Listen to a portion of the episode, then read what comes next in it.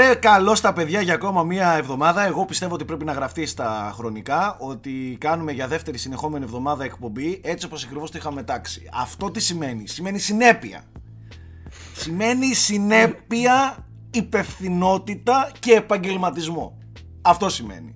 Αλλά ξέρετε τι άλλο σημαίνει επαγγελματισμό; Αυτή εδώ η υπέροχη φλα... από εδώ μεριά. φράτζα του Προέδρου, η οποία σημαίνει λίγο πιο περιποιημένη, που σημαίνει ότι σήμερα ξύπνησε καλύτερα, η μέρα του ήταν λίγο καλύτερη. Η φράτζα είναι δείγμα, είναι δείγμα για το τι μέρα περνάει ο πρόεδρος. Την προηγούμενη φορά που ανοίξαμε, ο Θέμης πριν καν μου πει γεια μου, είπε τράβα κουρέψω, μαλάκα. Ναι, εντάξει. Φαίνεται ξεκάθαρα ότι η φράτζα του Προέδρου πηγαίνει πολύ καλύτερα, ζει καλύτερες μέρες. Ε, καλύτερες μέρες σίγουρα δεν ζει η φράτζα του Nike Ferrari. Να κάνω μια ερώτηση. Τον βλέπετε τον Nike; Ναι, το βλέπουμε γιατί τι έχει. Είναι αστείο γιατί φοράει παραλλαγή. Ε, δεν Πω, έχεις πω, δεν σημασία. κίνησε τι- καλά αυτή η εκπομπή. Α, Να, α, βρε, α, αυτοί, που, αυτοί που το παρακολουθούν από το, σκο- από το Α, Spotify δεν μπορούν να αυτά- απολαύσουν αυτά τα αστεία. Αυτά, αυτά αν δεν τα είχαμε, να ξέρεις ότι θα ήμασταν η καλύτερη εκπομπή στον κόσμο. Αλλά κάτι τέτοια είναι που μας ρίχνουν. Φίλε, είμαστε η καλύτερη εκπομπή στον κόσμο. Είναι... Δεν την έβαλα τυχαία. Είναι Modern Warfare παραλλαγή. Και Είναι, Nike, είναι εννοεί. Modern Warfare, έχετε και εκεί πέρα δίπλα τύμπανα πολέμου που βαράνε στην Κύπρο και εδώ κόβεται το γέλιο. Ε, αλλά τέλος πάντων, ας το αφήσουμε αυτό, είναι θέμα για άλλες εκπομπές, δεν είμαστε εμείς για να συζητάμε τέτοια. Ε, και έχουμε και το Θέμη στη, στη Θεσσαλονίκη με φράτζα εντάξει. Τυπική, έχει σχεδόν το αρχίζει και πάρτι, γίνεται, το έχουμε πει. γίνεται καπέλο. Γίνεται καπέλο, ναι. Αρχίζει σιγά σιγά και μετατρέπεται σε ένα καπέλο για τον ήλιο. Καλό είναι αυτό. Καλό Όλα είναι. καλά, φίλε. Καλό είναι, είναι καλό. Λοιπόν, καλώς ήρθατε λοιπόν σε ένα ακόμη frame rate uncut με ένα, με ένα πρόγραμμα συζητήσεων το οποίο νομίζω ότι θα αναστατώσει πάρα πολλούς. Παιδιά μαλακίες λέω απλά και μόνο ξέρεις για να χαϊπάρω το, την εκπομπή να μείνετε μέχρι τέλους. Όπως και να έχει, έχει πάρα πολύ ενδιαφέροντα θέματα. Φυσικά θέλουμε να εντάξουμε σε αυτές τις εκπομπές όπως το κάναμε και την προηγούμενη φορά. Πήραμε ένα feedback από κάποιους, γιατί εδώ είναι χρήσιμο το feedback από πολιτισμένα σχόλια που λέει ότι δώστε και λίγο πιο οργανωμένο χρόνο στις ταινίες και στις σειρές προς το τέλος οπότε θα προσπαθήσουμε σε αυτήν εδώ την εκπομπή και από αυτήν μάλλον εδώ την εκπομπή και έπειτα να συζητάμε λίγο περισσότερο και λίγο πιο οργανωμένα για τις τελευταίες ταινίες και σειρές που παρακολουθήσαμε. Ε, να πω για ακόμα μια φορά ότι την εκπομπή μπορείτε να την ακούτε και στο Spotify. Link θα υπάρχει στην περιγραφή και φυσικά μπορείτε να γίνετε και followers στο Spotify. Αν γράψετε frame rate uncut στο search θα μας βρείτε μπορείτε να πατήσετε follow σε αυτό το account και κάθε φορά που ανεβαίνει νέα εκπομπή θα την ακούτε και από εκεί. Τώρα αποσπάσματα τα οποία αφορούν ξεκάθαρη αναφορά οπτική θα κόβονται από την εκπομπή οπότε μπορεί να παρατηρήσετε κάποια λεπτάκια μικρότερη την εκπομπή του Spotify από ότι στο το βίντεο στο YouTube είναι για αυτό το λόγο όπως την πρώτη εκπομπή π.χ. με το Ubisoft κομμάτι που ήταν μόνο εικονικό οπτικό και δεν Έκοψε μπορούσε τις να... κάμψεις μου, αδερφέ, δεν τρέπεσαι. Ναι, τις, οι κάμψεις σου δεν, δεν μπορούν να ακουστούν, βλέπονται. Βασικά ούτε, ούτε βλέπονται. Ας πούμε αυτό. Ο, ο τύπος εντωμεταξύ εκεί πέρα είδες, μου έλεγε πιο κάτω, πιο ίσια το κορμί. Δεν βλέπονται καν. Για, καλύτερα που το κόψω. Έπρεπε να το κόψουμε και από το βίντεο γενικότερα. Δεν χρειαζόταν καν εκείνο το κομμάτι. Όπως και να έχει. Να πιω μια γουλιά από τη Zelda κούπα μου. Έτσι, φίλε, γιατί δεν γίνεται gaming εκπομπή με τυχαία κούπα. Οι οποίες Καλά, κούπε όχι. του Σάκη έχουν γίνει παγκόσμια γνωστές πλέον. και έχουν χιλιάδες views. να, τα, να, να εξηγήσω τι εννοώ. Ναι, δεν θέλω να το Ξυπνάει πεις. ένα πρωί ο Σάκης και ανεβάζει την κούπα. Είχα- Είχε πάρει μια κούπα από την Gamescom Death Stranding, η οποία με τον καφέ ζεσταίνεται και εμφανίζονται χέρια, όπως είναι στο εικαστικό του παιχνιδιού. Και εν πάση περιπτώσει τάγκαρε τον Kojima, γούσταρο ο Kojima και το έκανε retweet. Το official account του Kojima με τα εκατομμύρια followers το έκανε retweet. Και πήγαν από κάτω και τον σπάμαραν. Ε, ξένοι, Ιάπωνες. Ε, Όχι μόνο αυτό. Είχε Δεν ξέρω αν το buzz το παρατηρήσατε. Δεν ξέρω αν το παρατηρήσατε. Έγινε retweet και σχόλια από σχεδόν όλο το cast εκτός από τα πολύ μεγάλα ονόματα. Ναι, ναι. Ε, ο- το υπόλοιπο cast του Death Stranding το έκανε retweet κανονικά. Yes και τέτοια. Ο τύπος με τη μαύρη, με τη μάσκα, Μαύρη, μια ναι. μαύρη μάσκα που ναι, ναι, φοράει. κατάλαβα τι λες. Ο Ντάι Ε, Χάρτμαν.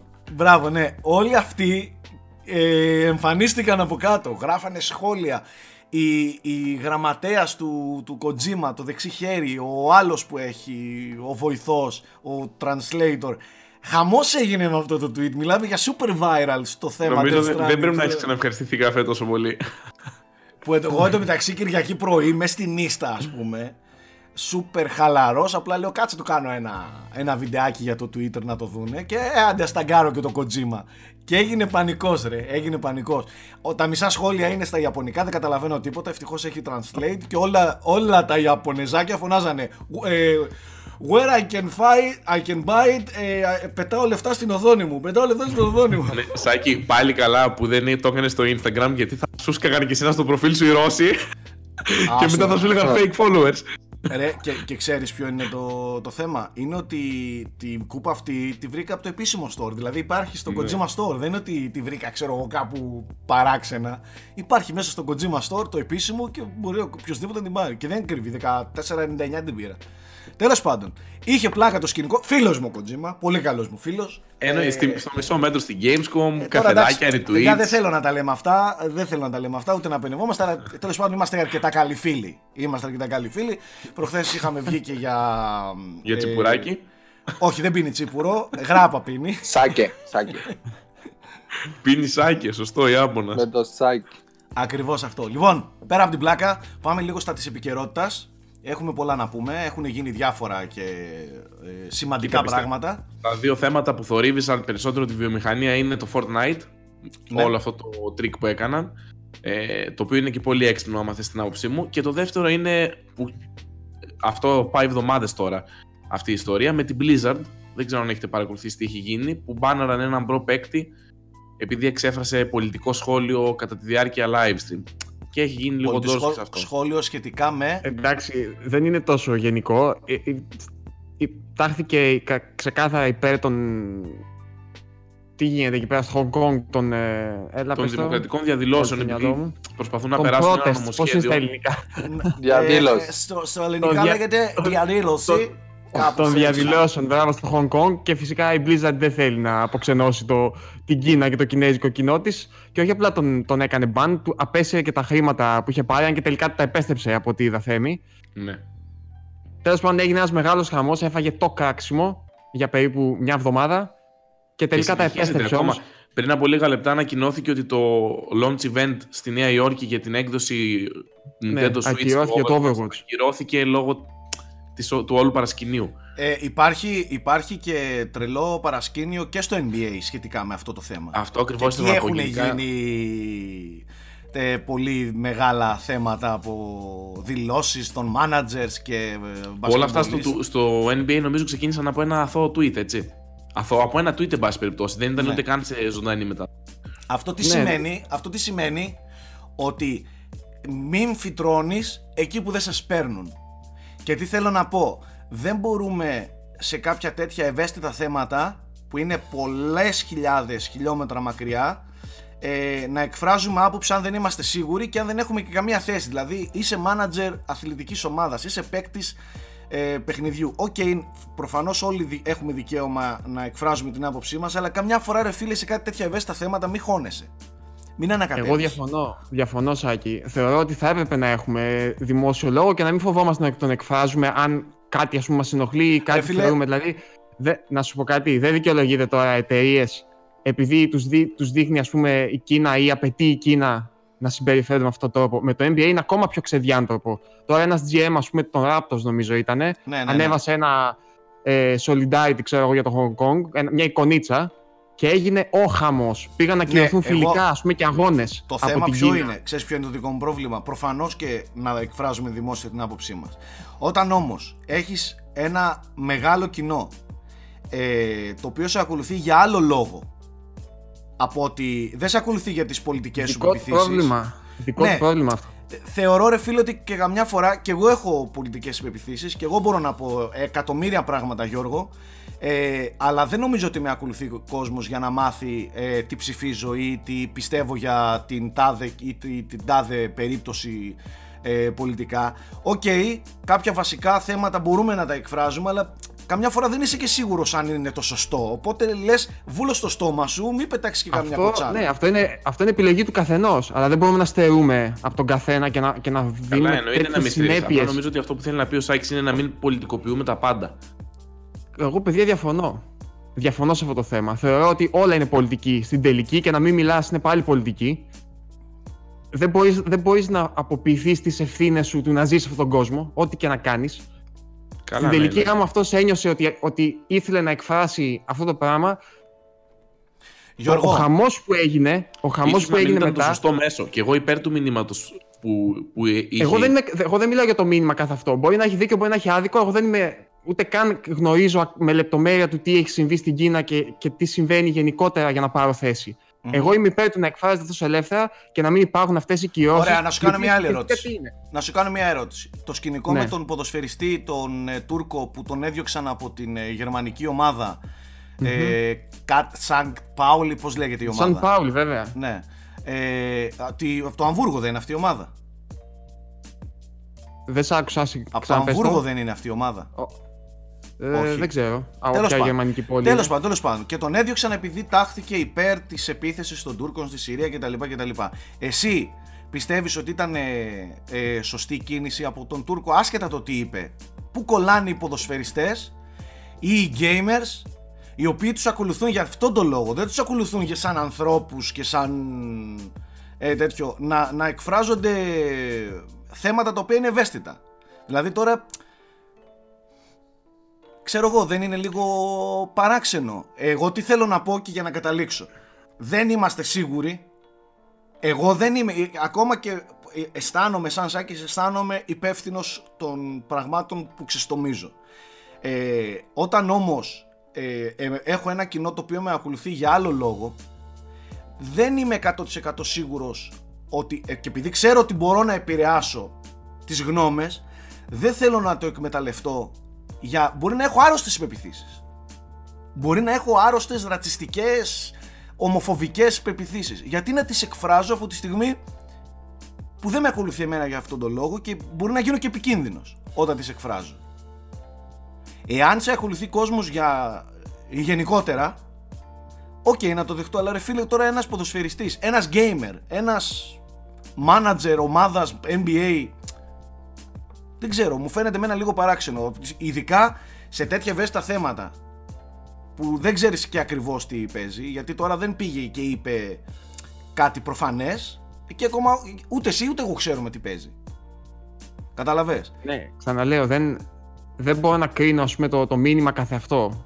Δεν ξέρω τι έχει συμβεί. Γενικότερα ξέρω ότι η Κίνα δεν είναι και η πιο ελεύθερη χώρα του κόσμου. Κοίταξε, Όπως με και η μια- Τουρκία αντίστοιχα δεν είναι και η πιο Λίγο, ελεύθερη βέβαια, χώρα μια του κόσμου. πρόχειρη ας πούμε, και βιαστική ματιά είναι, λι- φαίν, μοιάζει να είναι επικίνδυνο το να λογοκρίνει η Κίνα το περιεχόμενο παγκοσμίως. Okay? Ε, ε, βασικά δεν είναι αυτό, ρε παιδιά. Είναι, το τρομακτικό είναι ότι αυτό. Οι άνθρωποι έχουν δεμένα τα χέρια τους αυτή τη στιγμή γιατί η Κίνα είναι τόσο μεγάλη αγορά που δεν μπορούν να κάνουν διαφορετικά. Αυτό είναι το τρομακτικό. Το, το NBA, ας πούμε, δεν μπορεί να κουνηθεί αυτή τη στιγμή στην Κίνα. Ακόμα και παίκτες που ήταν. ε, Τι να πω, είχαν ένα κοινωνικό προφίλ με, που εκφραζόντουσαν ελεύθερα για διάφορα θέματα. Ακόμα και εδώ έκαναν την πάπια, ας πούμε. Ακόμα και ο Λεμπρόν, που έ- έχει ένα μέγεθος έτσι και γενικά δεν κρύβεται όπως έχει φανεί. Ε, βγήκε και είπε ήταν λίγο βιαστικό αυτό το tweet και ίσως δεν είχε ενημερωθεί σωστά και κάτι τέτοια δηλαδή τα μασούσε. Είναι κατά τη γνώμη μου πολύ πολύ τρομακτικό και δείχνει ότι εν τέλει ε, όλοι οι πελάτες είμαστε και ότι η αγορά κανονίζει και κα- ρυθμίζει ότι τι θα λέμε και τι όχι και ποιος μπορεί να εκφράσει τι και, τι και ποιος δεν μπορεί να εκφράσει και εναντίον ποιου ε, και τελείως υπόθεση ας πούμε. Εγώ Γιατί σαν νομίζω, Πάολη που νομίζω λες, κατάλαβες είναι τι λίγο εννοώ. διαφορετικό. Εγώ Καταλαβαίνω νομίζω εγώ τι κατάλαβες εννοείς. τι λέω, Έχει- ότι, δεν- ότι δεν διαφωνώ εάμα- απαραίτητα, ρε παιδί μου. ε, μπορεί να γίνεις και επικίνδυνος. Εγώ αυτό, λέω. Αυτό. Τα δημόσια πρόσωπα πρέπει να έχουν Μπορεί και μια να συνέστηση γίνεις- το ότι Ναι. πολλοί τους ακολουθούν και, και τυφλά να έχεις χωρίς και να μια φιλτράρουν. ευθύνη των όσων λες. Εγώ τώρα μπορώ να επηρεάσω και το ξέρω ότι μπορώ να επηρεάσω σαν influencer που είμαι, εγώ και ο κάθε εγώ έτσι. Ε, μπορώ να επηρεάσω 5, 10, 20, 100.000 άτομα. Με μια δικιά μου πολιτική, με, με ένα δικό μου πολιτικό πιστεύω. Είναι σωστό; Και αν περισσότερο Εφόσον αυτός ο κάνεις κόσμος δεν κακό- με ακολουθεί για αυτό το λόγο. Ε, Εάν εκεί είναι, περισσότερο εκεί είναι κάνεις που λίγο κακό κολλάω. παρακαλώ, τι να το κάνεις; Αυτό, αυτό λέω ρε Νάικ, ότι Κοίταξε, είναι Καμιά δύσκολο φορά- τώρα. Το, το, το προφίλ σου, ας πούμε, είναι, είναι προφίλ διαφήμισης μόνο της δουλειάς σου ή είναι προσωπικό προφίλ; Αυτό είναι το θέμα. ρε παιδί μου. αν, είναι, αν είναι προσωπικό προφίλ, ε, δεν είναι πελάτες σου αυτοί. ρε παιδί μου. Ο Δηλαδή, λόγος- δεν- Ο λόγος όμως που σε ακολουθούν οι εκατοντάδες χιλιάδες άνθρωποι, εκατομμύρια σε αυτές τις περιπτώσεις των, των πιο μεγάλων, ε, δεν είναι γιατί ε, είσαι... Δεν ακολουθεί το προσωπικό σου προφίλ, ακολουθεί τον μπασκεμπολίστα LeBron James. Ε, Ε, ακολουθεί εντάξει, τον, οκ, γι' pro αυτό και- gamer, τον pro gamer τάδε της Blizzard. Ε, νομίζω ότι η Blizzard έφαγε το πολύ σκατό γιατί όλοι λένε ότι λύγησες στην Κίνα που θα σου φέρει το χρήμα και δεν υποστηρίζει τη δημοκρατία και αυτό που θέλει να γίνει στο Hong Kong. Αλλά το θέμα είναι λίγο πιο βαθύ από το λυγίζω στο χρήμα και δεν αφήνω τη δημοκρατία κτλ. Γιατί όντως τώρα αυτό που είπε η Blizzard από μια πλευρά, εγώ είμαι πιο πολύ με την πλευρά του παίκτη. Okay. Ε, άμα θέλει να εκφράσει την άποψή του, να πάει στο Twitter του να την εκφράσει. Απλά όχι μέσα από το επίσημο live stream. Καλά, Εγώ ότι- να δω ότι- το παιχνίδι. ότι οι εταιρείες Θέμη και Γιώργο ε, πλέον τρέμουν το political correctness Εννοείται τρέμουνε και η και είδηση αυτή είναι- τρέμουν, τρέμουν τους social justice warriors που θα σκάσουν και κάνουν τέτοιες κινήσεις για να πούνε όχι όχι παιδιά μην την πέσετε σε εμάς εμείς με τη μία το λήξαμε με τη μία το, το καθαρίσαμε ας πούμε αυτό το ξέρουμε αυτό το ξέρουμε τέλος πάντων, σε αυτό έγινε το ακριβώς αντίθετο. Σε αυτό... Δεν το διαχειριστήκαν καλά. Αλλά αυτό Το- που θέλω να πει ως ότι τρέμουν οι εταιρείες πλέον ε, έρχεται από το παρασκήνιο το μετά που η Riot Games που έχει το LOL, η οποία εντωμεταξύ την, είναι της Tencent, η οποία είναι κινέζικη εταιρεία, άρα πρακτικά η Riot είναι κινέζικη ομάδα. Ε, έβγαλε ανακοίνωση προς όλους τους προπαίκτες και όλους τους εκφωνητές στα, στα streams του επερχόμενου τουρνουά μην, μην ακούσω γραμμή, μην, μην υποθεί τίποτα για πολιτικά ε, θέματα ε, εθνικότητας, θρησκευτικά, για οτιδήποτε είναι ευαίσθητο θέμα, να μην υποθεί τίποτα. Ε, δηλαδή έχουν ψηλοτρομοκρατηθεί οι εταιρείες. και άλλο να, να, να Εντάξει, επηρεάσεις κόσμο στο να σε, σε ένα γενικό καλό έτσι ε, όπως να κάνεις κάτι φιλανθρωπικό ή όπως να, να πεις κάτι την άποψή σου για το περιβάλλον ή για τέτοια θέματα ή να κινήσεις, να υποκινήσεις κόσμο για τέτοια θέματα και άλλο για θέματα που ξέρεις ότι βρίσκονται, η αλήθεια βρίσκεται κάπου στη μέση ας πούμε. Εγώ τώρα εντάξει δεν έχω ιδέα τι γίνεται στο Hong Kong οπότε δεν νομίζω ότι Το δεν Hong θέλω Kong, να ας πούμε, πάμε. ότι είναι Δεν πιο νομίζω ότι πολύ, είναι στη μέση. Πιο Δεν- πολύ δεν- σωστή δεν πλευρά γνωρίζω- είναι το Hong Kong, ας πούμε. Δεν γνωρίζω, δεν γνωρίζω καν τι συμβαίνει. Οπότε μην παρεξηγηθώ, δεν υποστηρίζω τη μία ή την άλλη πλευρά, ειλικρινά. Ε, απλά ξέρω εγώ, ξαναλέω ότι όταν έχεις κόσμο να σε ακολουθεί, πρέπει να είσαι και λίγο προσ- πιο προσεκτικό, προσεκτικός γιατί δεν ξέρεις αν αυτό που λες είναι, αλήθ, είναι σωστό ή λάθος. Αυτό. Δεν λέω Γενικά τίποτα όλα αυτά τα παραπάνω. θέματα είναι ευαίσθητα και θέλουν ε, σο- σο- προσεκτική μεταχείριση από όλους. Ούτε η Blizzard ήταν 100% σωστή και μάλλον έκανε και τα περισσότερα λάθη, ούτε αυτός ο παίκτης ήταν σωστός με αυτό που έκανε 100%. Αν ήθελε να πει την άποψή του, να πήγαινε στο Twitter του, να πει ότι οι απόψεις είναι δικές μου και να το ποστάρει μια χαρά. Δεν συμφωνώ, ρε Θέμη. Δηλαδή, συγγνώμη τώρα, όλα τα υπόλοιπα τι θα είναι, θα γίνει αυτή η απόλυτη. Ε, Πώς να το πω τώρα. Ε, η απόλυτη εξειδίκευση. Ε, βλέπω αυτό, άρα μόνο αυτό είναι. Και δεν, δηλαδή, όπως τους άλλους λένε, είστε παίχτε, δεν έχετε δικαίωμα να εκφράσετε άποψη ή. Δεν, δεν στέκει αυτό το πράγμα. Ο άνθρωπος μπορεί να εκφραστεί από όπου θέλει. Ήθελε να πει αυτό, το είπε. Τελείωσε. Η άλλη τι δουλειά έχει τώρα να ασχοληθεί; Ε, δεν είναι Προσβάλλει ότι κάτι. δεν έχεις... Προσβάλλει δεν κάτι είναι σε ότι- αυτήν; Όχι, το, το μόνο προσβάλλει το κέρδος της. Ε, Ε, δεν έχεις άδικο κι εσύ. δεν είναι ότι όχι. δεν έχεις δικαίωμα. Απλά είναι μια λεπτή γραμμή Είναι- ότι μετά, άμα είναι έτσι να έβγαινε ο- κάθε φορά αντί να βλέπαμε τουρνουά Dota, ξέρω εγώ, να βλέπαμε μόνο πολιτικές απόψεις κατά σειρά. Είναι σαν να βλέπαμε debate πολιτικών. άμα θέλει, ας το πει εσύ, εσύ Θέμη. Το θέμα είναι ε, αν έχει ο άλλος την ευθύνη των λόγων του. Άμα την έχει, τελείωσε. Τι θα Ε, κάνουμε, την τους φημώνουμε. έχει. Όχι, εσύ είσαι, εσύ είσαι δάσκαλος, δεν μπορείς να μιλήσεις, ας πούμε. Εσύ ποδοσφαιριστής, μόνο κλώτσα την μπάλα. Προφανώς και. α, ε, υπά- ε, άμα. Δηλαδή είναι επικίνδυνο άμα είσαι αυτό πολύ πράγμα αυστηρός, μετά. Πας και στην λογοκρισία μετά. Πας Ε, στο- αυτό- στο μα είναι όριο λογοκρισία, λογοκρισίας. δεν είναι αυτό που κάνουμε. Απλά ο- συμφωνώ με το ότι πρέπει να υπάρχει μια συνέστηση λίγο και. Να... Συ- Συμφωνώ ότι πρέπει να έχεις μια ατομική συνέστηση, όπως λέει και ο Σάκης, αν έχεις πολλούς followers κτλ. Πρέπει να έχεις μια συνέστηση της ευθύνης που έχεις όταν εκφράζεις δημόσιο λόγο. Και πολύ σωστά, ας πούμε, ο Σάκης και, και εγώ το ίδιο. Ας πούμε, είμαι πολύ προσεκτικός για το τι θα πω δημόσια. Αλλά άλλο αυτό, αυτό είναι μια προ- ατομική ευθύνη, και άλλο όταν το λες. Αυτό λέω. Αυτό να λέω. σε φημώνουν Αφού- οι εταιρείες επειδή αυτό που είπες προσβάλλει συμφέροντα. Προφανώς Και όχι αυτό επί- δεν είναι και όχι σωστό. επειδή- Προφανώς δεν είναι σωστό. Θα- Σε θα αυτό, αντιπαραβάλλουν σε, με αυτό πολιτικό έχεις, α- λόγο. σε αυτό έχεις απόλυτο δίκιο. Σε αυτό έχεις απόλυτο δίκιο. Εγώ Προφανώς μιλούσα και αυτό για είναι σωστό, εκείνο, Γιώργο. για αυτό που ανέφερες τώρα.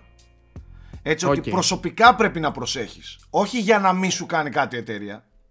Συμφωνώ Καταλάβεις τι απόλυτα λέω. σε αυτό. Ότι πρέπει να είμαστε πολύ προσεκτικοί και με μεγάλη ευθύνη και μετά από πολύ διάβασμα και προσοχή να εκφράζουμε δημόσια λόγο. Ακριβώς. Ε, Ε, ναι, γιατί πλέον αυτό. όλοι έχουν πάτημα και γίνεται ένας αχταρμάς αυτή τη Ναι, στιγμή. και Ακριβώς. ξέρεις τι, θέλω να στο θέσω πιο απλά Γιώργο. Έχουμε γεμίσει, και δεν βγάζω την ουρά μου απ' έξω, έχουμε γεμίσει με ανθρώπους με χιλιάδες και εκατομμύρια followers, άσχετους με πολλά αντικείμενα, απλά επειδή τυχάνει να, είναι, να έχουν Ναι. ωραίο κόλλο ή ωραίο μούτρο ή διάσημοι gamers ή διάσημοι ηθοποιοί ή διάσημοι εκείνο, έχουμε φτάσει σε σημείο ρε φίλε να, να, να γεμίζει το Instagram, το YouTube, το Facebook, το Twitter με τέτοιους ανθρώπους που για άλλο λόγο τους ακολουθεί ο κόσμος και ο καθένας να ξεστομίζει ό,τι βρωμιά έχει στο κεφάλι του. Μπορεί οι μισοί να λένε ωραία και καλά πράγματα και σωστά, αλλά οι άλλοι μισοί, επειδή και οι άλλοι λένε ωραία και πράγματα, λένε τα άλλα σκάτα. Σκέψου ότι Ναι, με αυτή κατάλαβα τη τι λογική να βγαίνει ένας οποιοδήποτε και να εκφέρει άποψη για κάτι που ξέρω εγώ μπορεί να κάνει να γίνει επικίνδυνος. Εγώ αυτό λέω. Ότι πρέπει εφόσον σε ακολουθεί κόσμος να είσαι προσεκτικός. Όχι να είσαι προσεκτικός για να μην σε φημώσει η εταιρεία και καλά να πάθεις εφόσον σε φήμωσε, να είσαι προσωπικός για εσένα. Και για τον κόσμο που σε ακολουθεί πρέπει να, να είσαι υπεύθυνος των πράξεών σου. Δεν μπορείς να λες ό,τι θέλεις εσύ και ό,τι βρωμιά και αρρώστια και ανομαλία ή και από την άλλη πλευρά έχεις στο κεφάλι σου να τη μεταδίδεις στον κόσμο επειδή όμως σε ακολουθεί και, και τυχαίνει να έχει τη δύναμη των followers. Εγώ αυτό λέω. Εγώ μπορούσα πανεύκολα να, να λέω ό,τι θέλω τώρα στο Instagram μου και έτσι από εδώ και από εκεί και να ναι. Πρέπει να είσαι προσεκτικός, ειδικά σε τέτοια θέματα που στην τελική είναι εντελώς προσωπική υπόθεση. Δηλαδή τώρα τι να πω, να βγω να λέω τα πολιτικά μου πιστεύω; Ή που τι ψηφίζω ή τι πρέπει να ψηφίζει και ο κόσμος; Από τη στιγμή που ο κόσμος με ακολουθεί γιατί είμαι ο Σάκης των Unboxholics που ανοίγω κουτιά, παίζω παιχνίδια και κάνουμε vlogs και ταινίες. Τι δουλειά έχω εγώ να μιλήσω για πολιτικά και να επηρεάσω τον κοσμάκι που με ακολουθεί; Οκ, δεν, το, δεν διαφωνώ σε αυτό. Ξαναλέω, εσύ νιώθεις ότι δεν έχει. Δεν είσαι καταρτισμένος για να εκφράσεις μια σοβαρή άποψη, ας πούμε, πολιτικά, ή τέλος πάντων δεν νιώθεις την ανάγκη να το κάνεις αυτό. Δεν ξέρω Άμα καν αν κάποιος- είναι η σωστή. Δεν, το, το σωστό Δεν και το ξέρω- λάθος είναι πολύ ευστό, δυστυχώς. Δεν ξέρω καν αν είναι το σωστό αυτό που θα πω. Ναι. Οπότε Ξέρεις ποιο είναι από- το πρόβλημα με, με τον κόσμο μας και ιδίως με την πολιτική. Ποτέ δεν ξέρεις αν έχεις όλες τις πληροφορίες. Δηλαδή, έχεις αυτές τις πληροφορίες που σου παρέχουν, απ' την άλλη δεν ξέρεις αν αυτές είναι και όλη η εικόνα. Άστο. Προφανώς και δεν είμαστε κατάλληλοι για τέτοια πολιτικά θέματα. Να κάνω ένα τελευταίο σχόλιο που θέλω στα της Blizzard για να διευκρινίσω και εγώ τη θέση μου.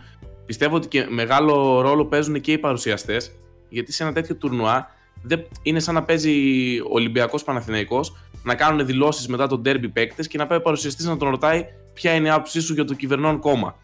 Εκεί πέρα φέρει και αυτός ένα λόγο που φέρνει την πολιτική μέσα και πρακτικά είναι σαν να του βάζει λόγια στο στόμα να τον κάνει να πει τέτοιο. Κράτα το, κράτα το, το, τε- την παρουσίασή σου εστιασμένη στο παιχνίδι και εστιασμένη στο μέσο που σε αφορά. Δεν είναι. Προφανώς να μην είμαστε απολυτικοί και να εκφράζουμε πολιτικές απόψεις και να εκφράζουμε αυτά που θέλουμε να πούμε πάντα με, με όλο αυτό που λέγαμε και που έλεγε και ο Σάκης έχοντας τη συναίσθηση του τι λέμε. Αλλά δεν, δεν πιστεύω ότι είναι σωστό να κάνουμε και τα πάντα χώρους για debate. Ας υπάρχει και ένα Πάντως- παιχνίδι που θα είναι χώρος για παιχνίδι. Θέμη, ξέρεις ποιο είναι το επικίνδυνο. Συμφωνώ εγώ με αυτό που λες. Οκ, ας κάνουμε ένα χώρο. Διαφωνώ με το να το κάνουμε ένα χώρο όπου και καλά μακριά από τις κακές πολιτικές συζητήσεις. Όχι, προφανώς και άμα θέλει ο παίκτης από μόνος του να το πει, να το πει, αλλά όχι να τον παροτρύνεις κιόλας. Πες μας για την πολιτική σου άποψη, ας Οκ. μείνουμε στο τουρνουά. θα Σαν να, μπορούσε, το βέβαια, βάλανε, ίδιος- σαν να το βάζεις και θα σε μια μπορούσε ο ίδιος- παγίδα, έτσι. θα μπορούσε βέβαια ο ίδιος να πει, ξέρεις, δεν θα ήθελα να, να κάνω κάποιο σχόλιο. Άμα Καλά, δεν ναι, ήθελε. εντάξει. Κατάλαβε, δηλαδή δεν είναι. Προφανώς και είναι οκ. παθιασμένοι και οι κάτοικοι του Hong Kong γιατί νιώθουν ότι καταπατούνται τα δικαιώματά τους. Ναι. Πε- Πέρα από αυτό, νιώθω ότι πρέπει λίγο να ξεφοβηθούμε να μιλάμε για τέτοια θέματα και κυρίως για μπας και βελτιωθεί κάποια στιγμή ο διάλογος σε αυτό το θέμα. Γιατί υπάρχουν πολλές φωνές και τελικά μηδέν ουσία σε, σε αυτούς τους διαλόγους συνήθως. Δηλαδή, φωνάζει ο ένας, φωνάζει ο άλλος, φανατισμός από τη μία, φανατισμός από την άλλη. Τελικά, αυτός που έχει μία. μία με, όχι, δεν θα πω μέτρια, μία τέλος πάντων ταλαντεύεται ανάμεσα στις απόψεις και ψάχνει όντως διάλογο για να κατασταλάξει κάπου, φοβάται να το κάνει. Ναι. Οπότε ουσιαστικά ακούγονται μόνο οι ακραίες αντιδράσεις και μένουμε σε δύο πόλου οι οποίοι δεν ξέρω, δημιουργούν πιο πολύ ένταση παρά κάποια ουσία, παρά προοδεύει κάτι. Για μένα είναι κακό το να φοβόμαστε να μιλάμε πολιτικά. Να το κάνεις ευγενικά, να το κάνεις με ευαισθησία προς αυτούς που μπορεί να διαφωνούν, αλλά να το κάνεις. Άμα, το, άμα φοβόμαστε και δεν το κάνουμε, τελείωσε, παιδιά. Έχουμε, δηλαδή, σαν κοινωνία έχουμε σβήσει κάτι γνώμη μου. Τέλος πάντων. Τέλος, αυτό ήταν αυτό Τέλος είναι πάντων, τελείω δεν- προσωπική μου άποψη, η οποία μου βγήκε έτσι αυθόρμητα εδώ πέρα, δεν έχει καμία σχέση με τα παιχνίδια. Έχει ξεφύγει λίγο η κουβέντα. Ε, εντάξει, δεν είναι ακριβώς. δεν έχει καμία σχέση γιατί τελικά βλέπουμε ότι έχουν σχέση. Ε, Συμφωνώ. Όταν Ότι συμβαίνουν εντός. Όπως είπα στην αρχή, δεν υπάρχει κάτι που δεν είναι πολιτικό. Είτε θέλουμε να αναλάβουμε την ευθύνη, τη ζωή μας και ως πολίτες, είτε δεν θέλουμε. Ας πούμε. Ακόμα και το να μην μιλήσεις είναι μια πολιτική πράξη κι αυτό. Δηλαδή, γιατί κάποιος. Κάποιος... Τι έχω πάθει σήμερα με τις ελληνικές λέξεις. Πες το στα αγγλικά, θα στο μεταφράσουμε εμείς. Πρόεδρε, τόσα ταξίδια το καλοκαίρι είναι λογικό. Κάποιο ωφελείται από το να μην μιλήσεις εσύ. Κατάλαβες. Οποιοδήποτε είναι στην εξουσία, ας πούμε, οποιοδήποτε αυτή τη στιγμή κάνει κουμάντο. Τέλος πάντων, αυτά. Ωραία, δεκτέ οι απόψεις σου. Νομίζω ότι στο, στη ραχοκοκαλιά συμφωνούμε και ο, ο λόγος που, που, σε αυτό που διαφώνησα νομίζω και εσύ κατάλαβες που ήταν. Κατάλαβα ε... απόλυτα. Απλά ξέρεις τι, για να μην αφήσουμε και κάτι να κρέμεται, στη Σεν Πάολ είναι, είναι λίγο διαφορετικά. Η ομάδα αυτή φημίζεται γενικότερα για τις, δεν θα πω αναρχικές πεπιθήσεις, να πω λίγο αριστεροαναρχικές. Οπότε προφανώς και δεν okay. μπορούσαν να ανεχτούν έναν παίχτη ο οποίος τάσεται ανοιχτά υπέρ ενός πολέμου και μάλιστα στην ανακοίνωση που έβγαλαν είπαν ότι είναι ενάντια στις αξίες που πρεσβεύει αυτό το κλαμπ και είναι ένα κλαμπ το οποίο νομίζω σε κάποια στιγμή αρνήθηκε να ανέβει ή τέλος πάντων δεν έχει κανένα σκοπό την αθλητική επιτυχία ως μέγιστο ας πούμε, στόχο τους αλλά περισσότερο μια κοινωνική, μια κοινωνική εικόνα να προσφέρει. Οπότε είναι πολύ κατανοητό και μακάρι και άλλα clubs να είχαν παρόμοιες ευαισθησίες. Μάλιστα. Ωραία. Νομίζω ότι τη σημερινή φράτζα πρέπει να την ονομάσουμε επαναστατική. Γιατί είναι έτσι και σήμερα, σήμερα μπορούμε να την πούμε τσεφράτζα. Με έστειλες. Ε, τσέκε φράτζα. Ε, και, παιδιά, τώρα τι θυμήθηκα; Για να δείτε τώρα πόσο υποκριτικά είναι όλα. Ο Λεμπρόν που χθες βγήκε και μασούσε τα λόγια του στο στη story mode του NBA 2K, ο παίχτης που και καλά παίζεις έχει το προσωνύμιο Τσε και καλά από το Τσε Γκεβάρα, επειδή και καλά στέκεται να εντάνεια του συστήματος σε κάποια φάση. Ναι. Αλλά μέχρι εκεί που τους παίρνει όλους. Τέλος πάντων. Ε, λοιπόν. Αν όμως όλο το NBA, φίλε, και η οικονομία του NBA και η οικονομία του ναι, ίδιου του LeBron βασίζεται πάνω στην Μπράβο. Κίνα. Επηρεάζεται αυτό, γιατί δεν είναι τόσο απλά τα πράγματα. Όταν εξαρτώνται μετά... δουλειές και ζωές ανθρώπων από. Αυτό είναι το ε, θέμα. Το πρόβλημα δεν, είναι, δεν, είναι, δεν είναι προσωπικό το θέμα, είναι συστημικό. Αυτό πρέπει να καταλάβουμε. Το πρόβλημα είναι στο σύστημα αυτή τη στιγμή και πρέπει Ακριβώς. να βρούμε δικλείδες να απελευθερωθεί. Ακριβώς. Λοιπόν, πάμε στο άλλο το θέμα, το Fortnite. Α περάσουμε στο άλλο μεγάλο γεγονός, το οποίο στεναχώρησε κόσμο, αλλά πολύ μικρότερης ηλικίας, Σάκη. Ναι, γιατί τα μικρά δεν καταλάβανε ότι αυτό το πράγμα είναι marketing trick και νομίζουν ότι όντως το παιχνίδι πλάκα, εξαφανίστηκε. Μιλάμε για το Fortnite, το οποίο έγινε το The End Event που ήταν και αρκετά φαντασμαγορικό. Είχε ανακοινωθεί τελείως η 10η σεζόν, οπότε βγήκε μια μαύρη τρύπα. Δεν εξηγούμε τώρα το lore, εν πάση περιπτώσει. Υπάρχει στην είδηση στο unboxolix.com να πάτε να τη δείτε. Ρούφηξε μια μαύρη τρύπα όλο το παιχνίδι, στην κυριολεξία. Δεν μπορούσες να μπεις τίποτα με το που το άνοιγες, είχε μόνο το exit το κουμπάκι. Και μια μαύρη τρύπα να φαίνεται στο background. Και πάρα πολλοί ευνηδιάστηκαν, ειδικά παίκτες μικρότερης ηλικίας, και κατέκλυσαν τα social media γονείς και μάλιστα έβγαλε ανακοίνωση μέχρι και το ίδιο το PlayStation που λέει: Παιδιά, θα επιστρέψει ξανά το παιχνίδι, μην αγχώνεστε. Γιατί έστελναν όλοι στο support αιτήματα. Πού είναι το Fortnite, τι έγινε, εγώ χάλασα λεφτά. Ε, Ακριβώς αυτό. Κυρίως για τα λεφτά. Λοιπόν, τις είδατε τις αντιδράσεις. Γλυκούτσικα ε, τα παιδάκια μου, εντάξει. Εγώ τα λυπήθηκα λίγο. Παιδάκια να κλαίνε. Δεν είναι κακό, εντάξει. Μέχρι και εταιρείες, έτσι. Devolver Digital, είδες τι έγραψε. Ξέρεις τι, Τώρα το παιδάκι όταν έχει τώρα πλέον τη μοναδική του δραστηριότητα και να περνάει καλά, του το παίρνουν μέσα από τα χέρια. Τι να του πεις ότι αυτό αγόρι μου είναι marketing trick. Ε, Εντάξει, Χωρίς εξήγηση. Να, ε, σαν να τρώει τώρα σοκολάτα το πιτσιρίκι και ξαφνικά την παίρνεις από το στόμα. Η χειρότερη ναι. ερώτηση εξή ποια ήταν στους γονιούς. Πότε θα επιστρέψει. Γιατί δεν ήξερε κανείς ότι. Εντάξει, ε, ήρθε ναι. μετά από μια μισή μέρα περίπου. Αλλά ρωτούσαν, ρε μαμά, πότε θα έρθει το Fortnite. Και αν να του λες τώρα δεν ξέρω. Τέλος πάντων, όπως και να έχει, εμείς ξέρετε δεν, δεν είμαστε του Fortnite. Δεν είμαστε... Δεν, δεν, δεν μας αγγίζει το Fortnite. Πεκτικά, σαν παιχνίδι, όχι τίποτα άλλο. Ε, εγώ, νομί, εγώ βρήκα ασύλληπτα πετυχημένη την καμπάνια της Epic. Αυτό που έκανε δηλαδή να το, όλο το event και που για δύο μέρες όντως ήταν εξαφανισμένο το παιχνίδι. Νούμερο ένα ε, trend ήταν. Ναι, Μέχρι και, και κανάλια της ελληνικής τηλεόρασης το έπαιξαν το θέμα. Πανέξυπνο, ε, το marketing στα καλύτερά του ε, σε αυτό. Τώρα, το πόσο σοβαρό θέμα είναι οι αντιδράσεις αυτές οι ακραίες και από γονείς που ξαφνικά εκεί που την προηγούμενη εβδομάδα διαμαρτύρονταν γιατί τα παιδιά μας έχουν χαθεί λόγω του Fortnite τώρα ξαφνικά γιατί το, τα παιδιά μας κλαίνε επειδή έφυγε το Fortnite. Εντάξει, δεν είναι οι ίδιοι γονείς προφανώς, ε, αλλά τέλος πάντων ας τα τσουβαλιάσουμε και ας πούμε ότι από τη μία οι γονείς κλαίνε, από την άλλη διαμαρτύρονται. Ε, το πόσο σοβαρό είναι το θέμα, εγώ ακόμα δεν μπορώ να, να εκφέρω άποψη με τη λογική ότι δεν ξέρουμε αν είναι και τα σημεία των καιρών και αν αυτό το πράγμα θα περάσει κτλ. Απλά να σας θυμίσω ότι τα ίδια περιστατικά, για να μην κατηγορούμε μόνο το Fortnite, τα ίδια περιστατικά τα είχαμε δει και με το WoW. Παλαιότερα. Επιστεύω, ναι. Σάκη, είναι σαν να παίρνεις το παιχνίδι από ένα μικρό παιδάκι. Ναι, κάποτε oh, ήταν παιδιά το WoW, κάποτε ήταν το WoW, τώρα είναι το Fortnite, αύριο μπορεί να είναι κάποιο άλλο. Καλός ή κακός, θα υπάρχει ένα παιχνίδι που θα κυριαρχεί, ένα παιχνίδι στο οποίο θα βασίζονται ε, πολύ ελεύθεροι χρόνοι εκατοντάδων εκατομμυρίων παικτών. Ε, κάποιοι ξεχνιούνται παίζοντας ε, τέτοια παιχνίδια κτλ. Τώρα, το τι μέτρο πρέπει να μπαίνει στα παιδιά από τους γονείς, ο καθένας μέσα στο σπίτι του ας βάζει τους δικούς του κανόνες. Ε, εκεί είναι ένα άλλο θέμα το οποίο ούτε εγώ μπορώ να το αναλύσω. Ενδεχομένως αν είχαμε τη βοήθεια κάποιου παιδοψυχολόγου. Νιώθω ότι είμαι λίγο εκτός θέματος. Τι, δεν έχω καταλάβει τι το σοβαρό έχει συμβεί. Ε, επειδή έσβησε πάρα, το πάρα πολλές αντιδράσεις του Twitter. Επειδή το Fortnite εξαφανίστηκε. Ναι. ναι.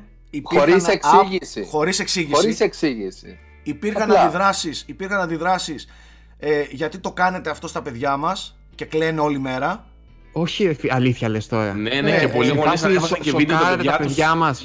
Και δείχνανε, ναι, δείχνανε τους στερήσατε το παιχνίδι. Τους στερήσατε το, παιχνίδι και τώρα τι θα κάνω εγώ γόρι στο Fortnite, γιατί το παιδί μου κλαίει όλη μέρα και δεν μπορώ να το ηρεμήσω. Και υπήρχαν και αντιδράσεις. Ναι, εγώ έχω δώσει τόσα λεφτά για το κολοπέχνητό σας και τώρα ξαφνικά μου το σβήσατε. Πού είναι; Και βγαίνει η Sony. Και, και η Nintendo ναι. βασικά. Και η Nintendo έβγαλε τους support τους, ε, ανακοίνωσε ότι παιδιά μην ανησυχείτε, θα επανέλθει το παιχνίδι. Γιατί Τα λεφτά σας δεν χάθηκαν. Ναι. Ε, γι' αυτό λέω ότι υπάρχει και η σοβαρή πλευρά του θέματος ε, η οποία όμως δεν θέλω να κατηγορήσω το Fortnite. Τυχαίνει, επειδή βλέπουμε πιτσιρίκια και καμιά φορά μας αρέσει η μεγαλύτερη να λέμε «Ε ρε που έφτασε η νεολαία», αλλά να ξέρετε ότι έτσι, σαν μικρά παιδάκια, κλαίγανε 30χρονοι πριν 15 χρόνια στο WoW. Που εκεί είναι ακόμα πιο ανησυχητικό από ότι το πιτσιρίκι το, το 11χρονο. Γι' αυτό εγώ δεν θέλω να ρίξουμε να ρίξω τα βέλη στο Fortnite. Έκανε μια καμπάνια εμπορικά, κανείς δεν το κάνει για την ψυχή της μάνας του. Θεώρησε ως εταιρεία ότι καλό έτσι είναι να προωθήσει το chapter 2 του παιχνιδιού και πάρα πολύ ωραία πέτυχε και κυκλοφόρησε πολύ πετυχη... Σχόλιο, πολύ πετυχημένο και... marketing trick ναι. και ναι, ναι. εντάξει παιδιά, τι περιεχόμενο έχει αυτό το παιχνίδι έτσι. Καταλάβατε ότι πρακτικά είναι σαν να βγει και Fortnite 2 τζάμπα με update. Έχουν ανανεώσει ριζικά το gameplay, νέο χάρτη. Δηλαδή, ένας που παίζει πραγματικά μπορεί να το απολαύσει. Έχει ατελείωτο περιεχόμενο μέσα. Και στην ουσία καμούφλαρανε και το, το maintenance και το downtime, ας πούμε. Ναι. Π.χ. παρά, περί, παρά, παρά, τον, παρά τον Destiny LP, παιδιά, τώρα για 4 ώρες κάνουμε maintenance και δεν μπορείτε να μπει κανένας, το κάνανε έτσι. Εντελώς μαρκετίστικο. Και παντού. Έγινε... Το χειρίζεται Τέλεια. Πιο viral δεν μπορούσε να, το, να γίνει. Το, και το, πιο πάει τρένο, το πάει τρένο το, το Fortnite η Epic. Ξαναλέω, το αν είναι ανησυχητικό ή όχι όλο αυτό που συμβαίνει με τα πιτσιρίκια, εγώ δεν είμαι, ε, δεν είμαι ε, ο, ο, πιο ειδικός για να το κρίνει. Ενδεχομένως με τη βοήθεια κάποιου παιδοψυχολόγου με, να δει τις αντιδράσεις μπορεί, ξέρω εγώ, να, να βγάζαμε κάποια συμπεράσματα και πάλι δεν πιστεύω ότι μπορούν να βγουν. Από την άλλη δεν είναι η πρώτη φορά που συμβαίνει. Έτσι. Και μην την πέφτουμε στα πιτσιρίκια. Εγώ νομίζω ότι εντάξει, τα πιτσιρίκια έχουν μάθει τώρα. Ε, είναι, τρώνε πολύ χρόνο από τον ελεύθερο στο Fortnite, στο Minecraft και σε άλλα τέτοια παιχνίδια. Ε, και ξαφνικά με το που είναι πεσμένο το παιχνίδι πήγανε κάποιοι και το τραβήξανε βίντεο. Έτσι, γιατί είναι και λίγο της μόδας να, να την πέφτεις στο, στο Fortnite. Τέλος πάντων, ε, εγώ το θέλω Μια παρατήρηση. Πότε κατάλαβα ότι το Fortnite έχει διεισδύσει ε, για τα καλά στον πολιτισμό μας. Ε, έκανα μια βόλτα τις προάλλες έξω από το σπίτι μου. Φανταστικό έτσι. Βγήκα έξω από το σπίτι και κατέβηκα στην Αριστοτέλους και ένα μαγαζί με τούρτες είχε τούρτα Fortnite. Σοκαρίστηκα, δεν ξέρω γιατί μου φάνηκε τόσο εντυπωσιακό. Μπράβο του που και το έκανες και που είναι και εξυγχρονισμένος. Ναι, από το να μου έχει τούρτα. Και λέω, ρε φίλε, σε ελληνικό μαγαζί στη βιτρίνα να βλέπεις τούρτα Fortnite. Ε, και τι γιατί... Τούρτα Στέλιο Διονυσίου; Στα καρναβάλια πόσους είδες ντυμένους χαρακτήρες, ξέρω εγώ. Θέμη, επειδή μάλλον δεν Τούτα έχεις είναι το επαφή με- λιγότερο. Ναι. Ε, Λέτε δεν να, έχεις μην έχω, να επαφή πρέπει να με βγαίνω πιο παιδιά. συχνά από το σπίτι, ε.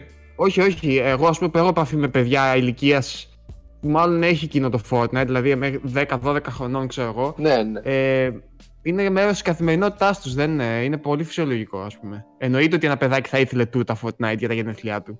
Το θεωρώ πολύ λογικό. Συγγνώμη, Α. όπως ήθελε Spider-Man τούρτα, Superman Pokemon, τούρτα, Yu-Gi-Oh! Τι, Batman, εμείς τι παίζαμε. Pokemon, Ναι, ναι. ναι. Pokemon κτλ. Γιατί να μην θέλει Fortnite, αφού αυτό είναι το, το, το μέρος της καθημερινότητάς του. Κάποτε κάποιος ασχολούταν όλη μέρα με Δεν δεν το είπα για Spider-Man. κακό, δεν το είπα για Ναι. κακό. Ναι, όχι. Ναι, ναι, ναι. Ναι, ναι. Εννοώ αυτό που σου έκανε εντύπωση, εμά, εμένα δεν μου κάνει ας πούμε, καθόλου. Το, το θεωρώ έκανε εδώ και, εντύπωση και το καιρό πόσο ας έχει πούμε, φτάσει ότι μες έχει στην κουλτούρα διεισδύσει μας, δηλαδή σε είναι- τόσο βάθος. Ε, ε, Είναι, είναι δεδομένο, το, το ξέρουν όλοι δηλαδή πλέον. Ναι, ναι. Καλά, ναι, εντάξει. Όπως Εννοείται. ξέρουν, σου λέω και τους σούπερ ήρωες. Δεν είναι. Είναι και αυτό ένα μέρος ε, της σύγχρονης εποχής. Σου λέω, σήμερα είναι το Fortnite, αύριο θα είναι κάποιο άλλο παιχνίδι. Εγώ δεν το θεωρώ κακό όλο αυτό. Από τη στιγμή που ο γονιός μπορεί και πρέπει να βάζει κάποιο μέτρο μέσα στο σπίτι του, το τι κάνει κάθε εταιρεία, οκ, υπάρχουν κάποια όρια ε, και υπάρχει και ένα, πώς θα το πω τώρα, ένα σύστημα το οποίο αποτρέπει Γιώργο τον εθισμό σε παιχνίδια που ένας, κα- υπάρχουν κανονισμοί τέλος πάντων και σε πιο σύγχρονες χώρες που σου λέει ότι μέχρι ένα σημείο μπορείς να, να γίνεις εθιστικό και πρέπει να προσέχεις γιατί μπορεί να εθίσεις κόσμο και πιτσιρίκια και μικρά παιδιά, το τζόγο και όλο αυτό μέσα στο κόλπο. Ε, αλλά νομίζω ότι όλα τελειώνουν, όλα ξεκινούν και όλα τελειώνουν μέσα στο, στο σπίτι. Ξεκάθαρα. Εννοείται. Ε, τώρα, αν γονιό εσύ βλέπεις το παιδί σου να κλαίει και διαμαρτύρεσαι στην Epic αντί να πεις στο παιδί σου πας καλά. Ε, δεν φταίει τώρα το, το Fortnite και η καμπάνια που έκανε. Φταίει εσύ πρώτα που, το, και που έφτασες να έχεις ένα παιδί που κλαίει σαν τρελό γιατί δεν παίζει για μία ώρα Fortnite ε, και μετά όλοι οι άλλοι. Αυτή είναι η δικιά μου άποψη. Κυρίως ήταν επειδή υπήρχε η έλλειψη της εξήγησης. Κατάλαβε, δηλαδή πες ακόμα και εσύ, δηλαδή που πες καθημερινά το ζεις. Αν σε ρωτούσε η Ραφαέλα, δεν θα ξέρεις να της πεις τι ώρα. Κατάλαβε, δηλαδή π.χ. στον Destiny, ας πούμε, μπορεί να κλάψει ο Ντάνιελ και όπου ξέρεις τι, σε τρεις ώρες θα είναι πάνω. Ε, στο Fortnite δεν ξέρανε πότε θα ήταν πάνω. Ε, απλά ήταν η μαύρη τρύπα. Δηλαδή, ξέρεις, ε, OK, okay, μην, κλα, μην κλαις, σε μία ώρα θα παίξεις, ας πούμε, σε μία ώρα θα πάμε βόλτα, καταλαβες. Ε, το παιδάκι θέλει τουλάχιστον να ξέρει κάτι. Και δεν είχε να απάντηση ο γονιός. Και ήταν και ο γονιός μετά σε απόγνωση, γιατί λέει, ρε, όντως δεν έχω απάντηση. Δηλαδή, καλά, ε, πολύ εύστοχη ερώτηση, ούτε εγώ ξέρω. Πάω στο φόρουμ, πάω στα, ξέρω εγώ. Αυτό κυρίως. Δεν είχε δώσει, ξέρεις, downtime από τότε μέχρι τότε. Εντάξει, εύστοχο και αυτό, αλλά ναι, είδαμε και το. ναι, Εγώ- πάνε μέτρον άριστο. Εντάξει, ο εθισμός, ναι, στα πάντα. Εντάξει. Μας γλεντάει η Epic Games, παιδιά. Μας κάνει ό,τι γουστάρει. Και με το Fortnite και με το μαγαζάκι της και με όλα. Δεν ξέρω, έχουν προσλάβει σωστούς μαρκετίστες, δεν ξέρω τι κάνουν, αλλά έχουν τα βλέμματα πάνω τους. Τέλος πάντων. Ε, τελείωσε και αυτό. Ήρθε, επέστρεψε τέλος πάντων το Fortnite με Chapter 2.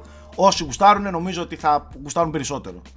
Ε, και εγώ θα ήθελα το παιχνίδι που ασχολούμαι και λιώνω καθημερινά να είναι πολύ πιο εμπλουτισμένο. Τώρα το ότι διαφωνώ και δεν μου αρέσει το Fortnite είναι άλλο θέμα.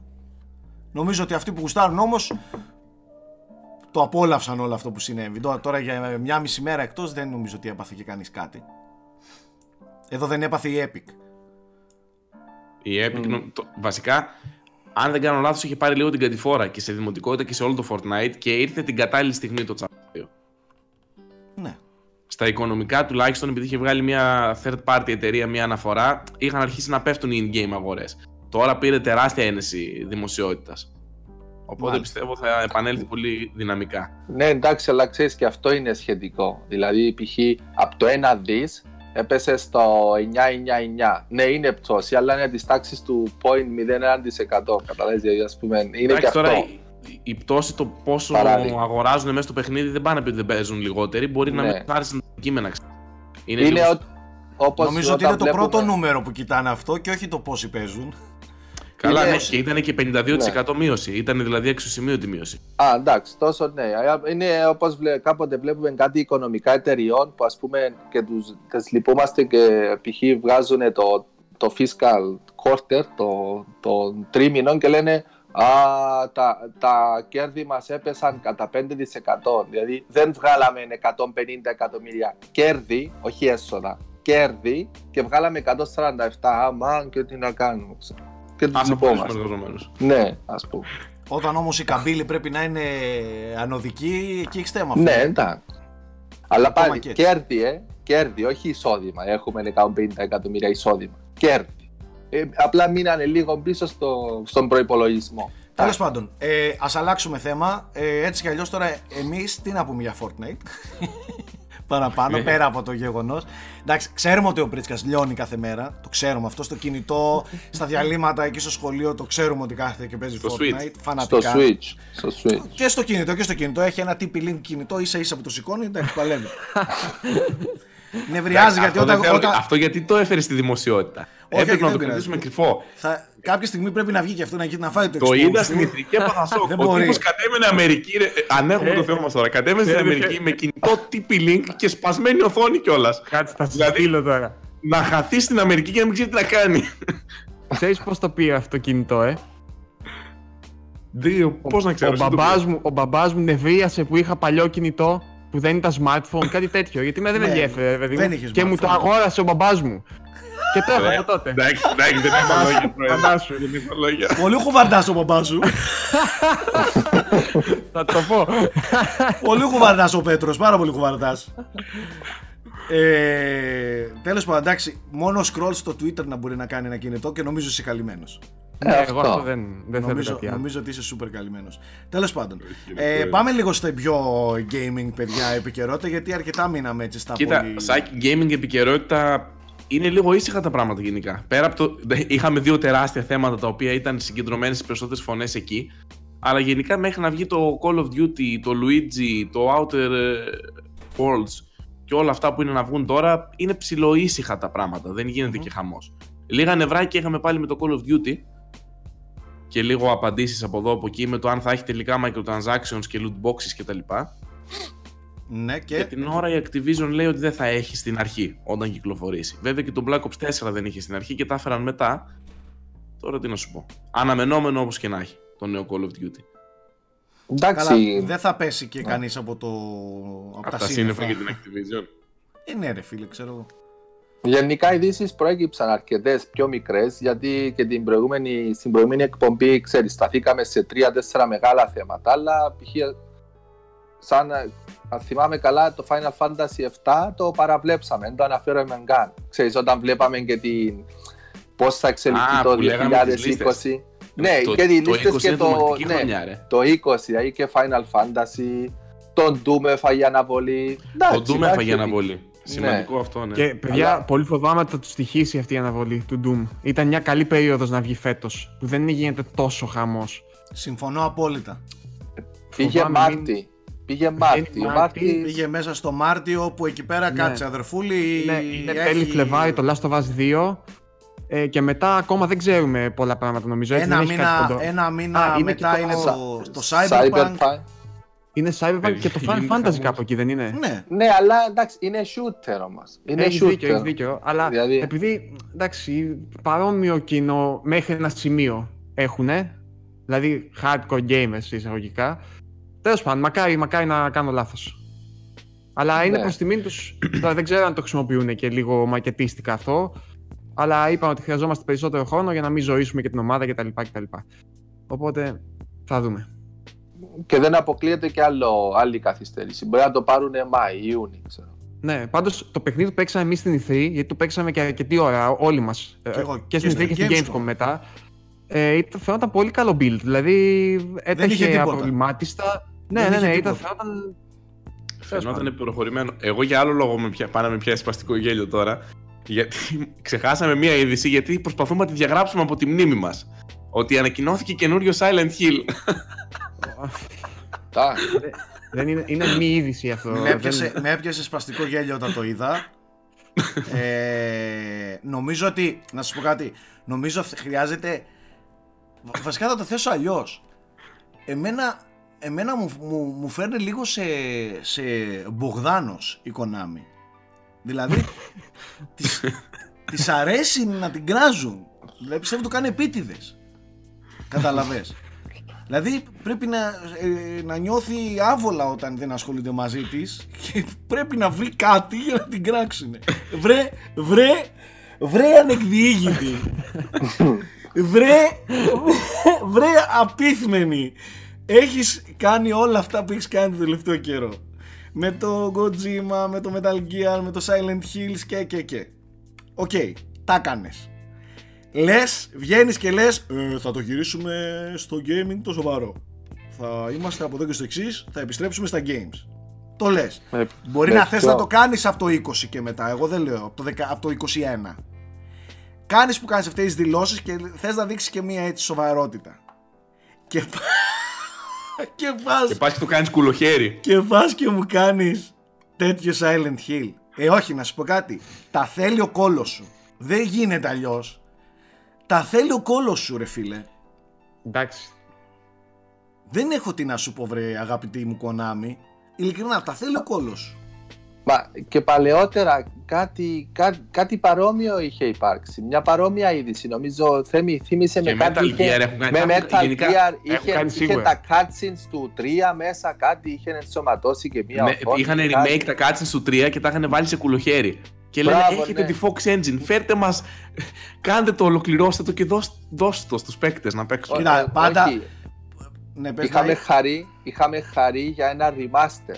Και τελικά ήταν assets για κουλοχέρι. Δεν υπάρχει. Η τύπησα είναι ζυμώνη της, έτσι. Δηλαδή, γαμισέτα.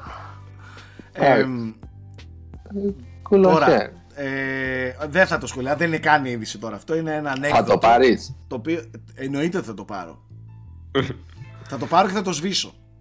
όπως, Τι να σβήσεις, όπως, αφού είναι λόγο. όπως ο Elon Musk που θέλει να αγοράσει το Fortnite για να το διαγράψει. Εντάξει. Εντάξει, αυτό είναι και fake tweet. Ε, Οκ, πάμε παρακάτω. Υπάρχει κάτι πιο σημαντικό να συζητήσουμε από, Ε, από επικαιρότητα; Πάνω κάτω αυτά ψηλό ήσυχα ήταν τα πράγματα. Για το Ανακοινώθηκαν Halo δεν θα ε, πεις; περισσότερες πληροφορίες Ναι, για την μπορεί να έκδοση του σταθούμε στο Red Dead. Halo. Sony στο fanboy Halo. δεν θα πεις για το Halo; Μίλα για το multiplayer. Δεν τα βλέπουν έλα, αυτά αυτοί του μίλα. Λοιπόν, Spotify. λοιπόν, ε, ένα, Με ένα, μπλουζάκι ένα- Halo σήμερα. Μία φράση θέλω να πω. Μία Μπλουζάκι φράση, Halo. μία φράση θέλω να πω. Μία φράση, αφήστε με να την πω. Λοιπόν, το, το σημαντικότερο ανέκδοτο, το μεγαλύτερο μάλλον ανέκδοτο των τελευταίων χ- χρόνων θα έλεγα, είναι ότι έχετε βγάλει κάποιοι fanboy,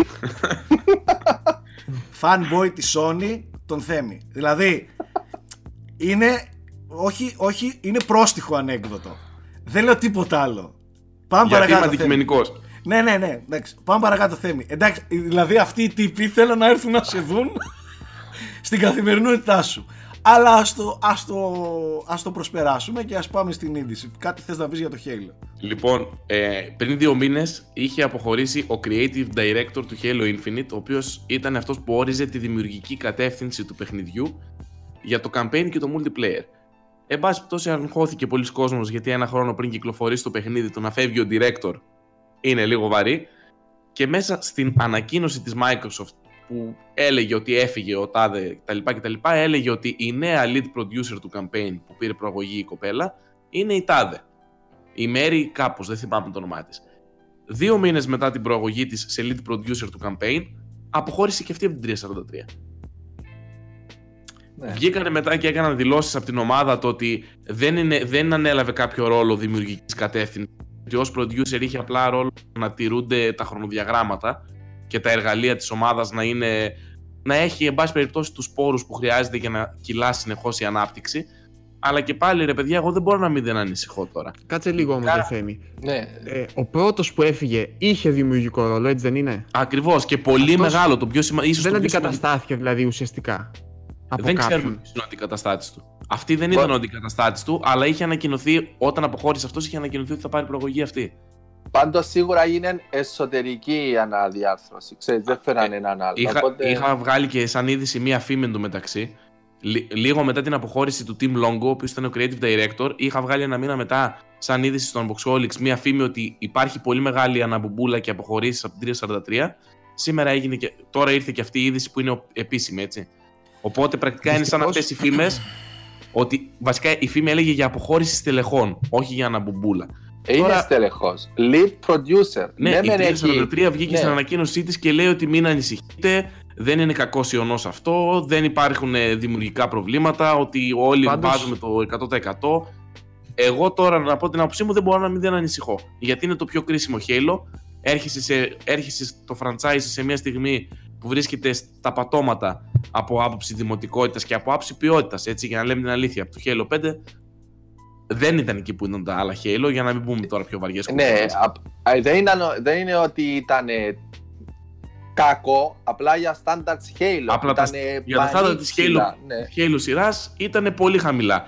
Και ναι. έρχεσαι και, και μάλιστα όλο το Xbox Scarlet, η επόμενη γενιά της Microsoft θα στηρίζεται σε αυτό το παιχνίδι. Έχεις, ρε 343, έχεις το πιο σημαντικό Halo των εγώ, τελευταίων ετών. Εγώ έρχομαι και σε ρωτάω όμως, Μην μας αγχώνεις έτσι.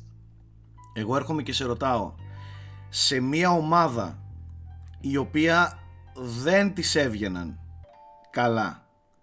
Μία τέτοια ε, αναδιάρθρωση ή άμα θέλεις αναμπουμπούλα ε, μήπως, μήπως είναι για καλό; Μήπως δηλαδή κάποιοι, μήπως κάποιοι ε, από πάνω δίνουν εντολές του τύπου αυτοί δεν μας κάνουν γιατί δεν, ναι. είναι, δεν μπορούν να σηκώσουν το βάρος.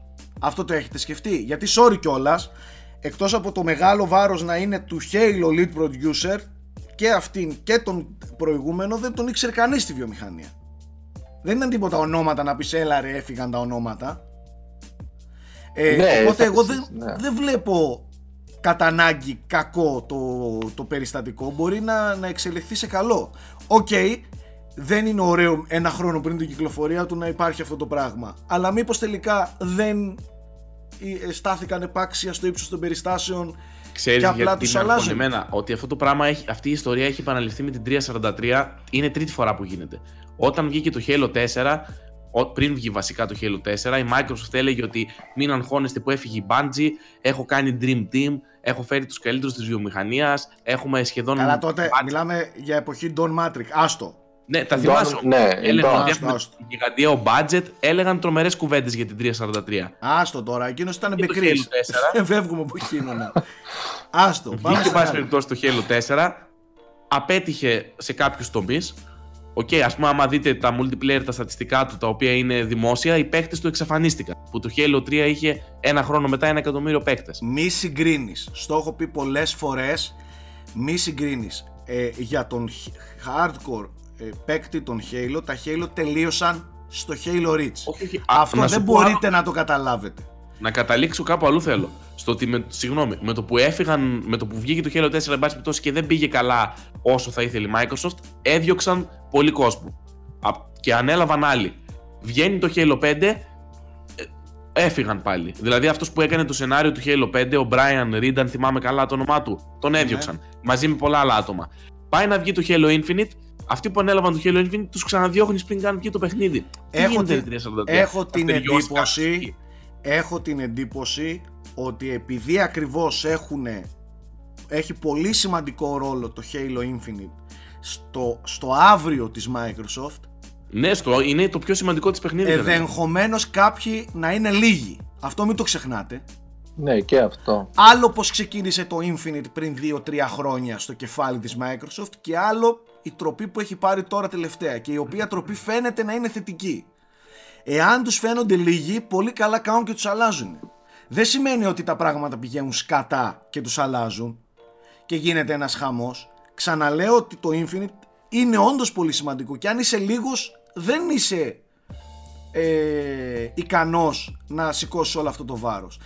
Ξαναλέω ότι μπορεί να πρέπει να, να, να φέρουν μεγαλύτερα ονόματα ή να έχει πέσει εντολή από πάνω του τύπου μάγκες, το Infinite δεν είναι για την κοπελίτσα αυτή. Ε, φίλε, πιστεύω ή ότι. Το, ή το ντυπάκο αυτό, ναι, για να μην φανώ και τέτοιο. Ή για τον ντυπάκο τον οποίο δεν ήξερε ούτε η μάνα του. Μπορεί να πρέπει να έρθουν πιο μεγάλα ονόματα ή να υπάρχει μια άλλη Σίγουρα Μια θα είναι άλλη αγχωτικό φιλοσοφία project. μέσα στο, στο, στο project.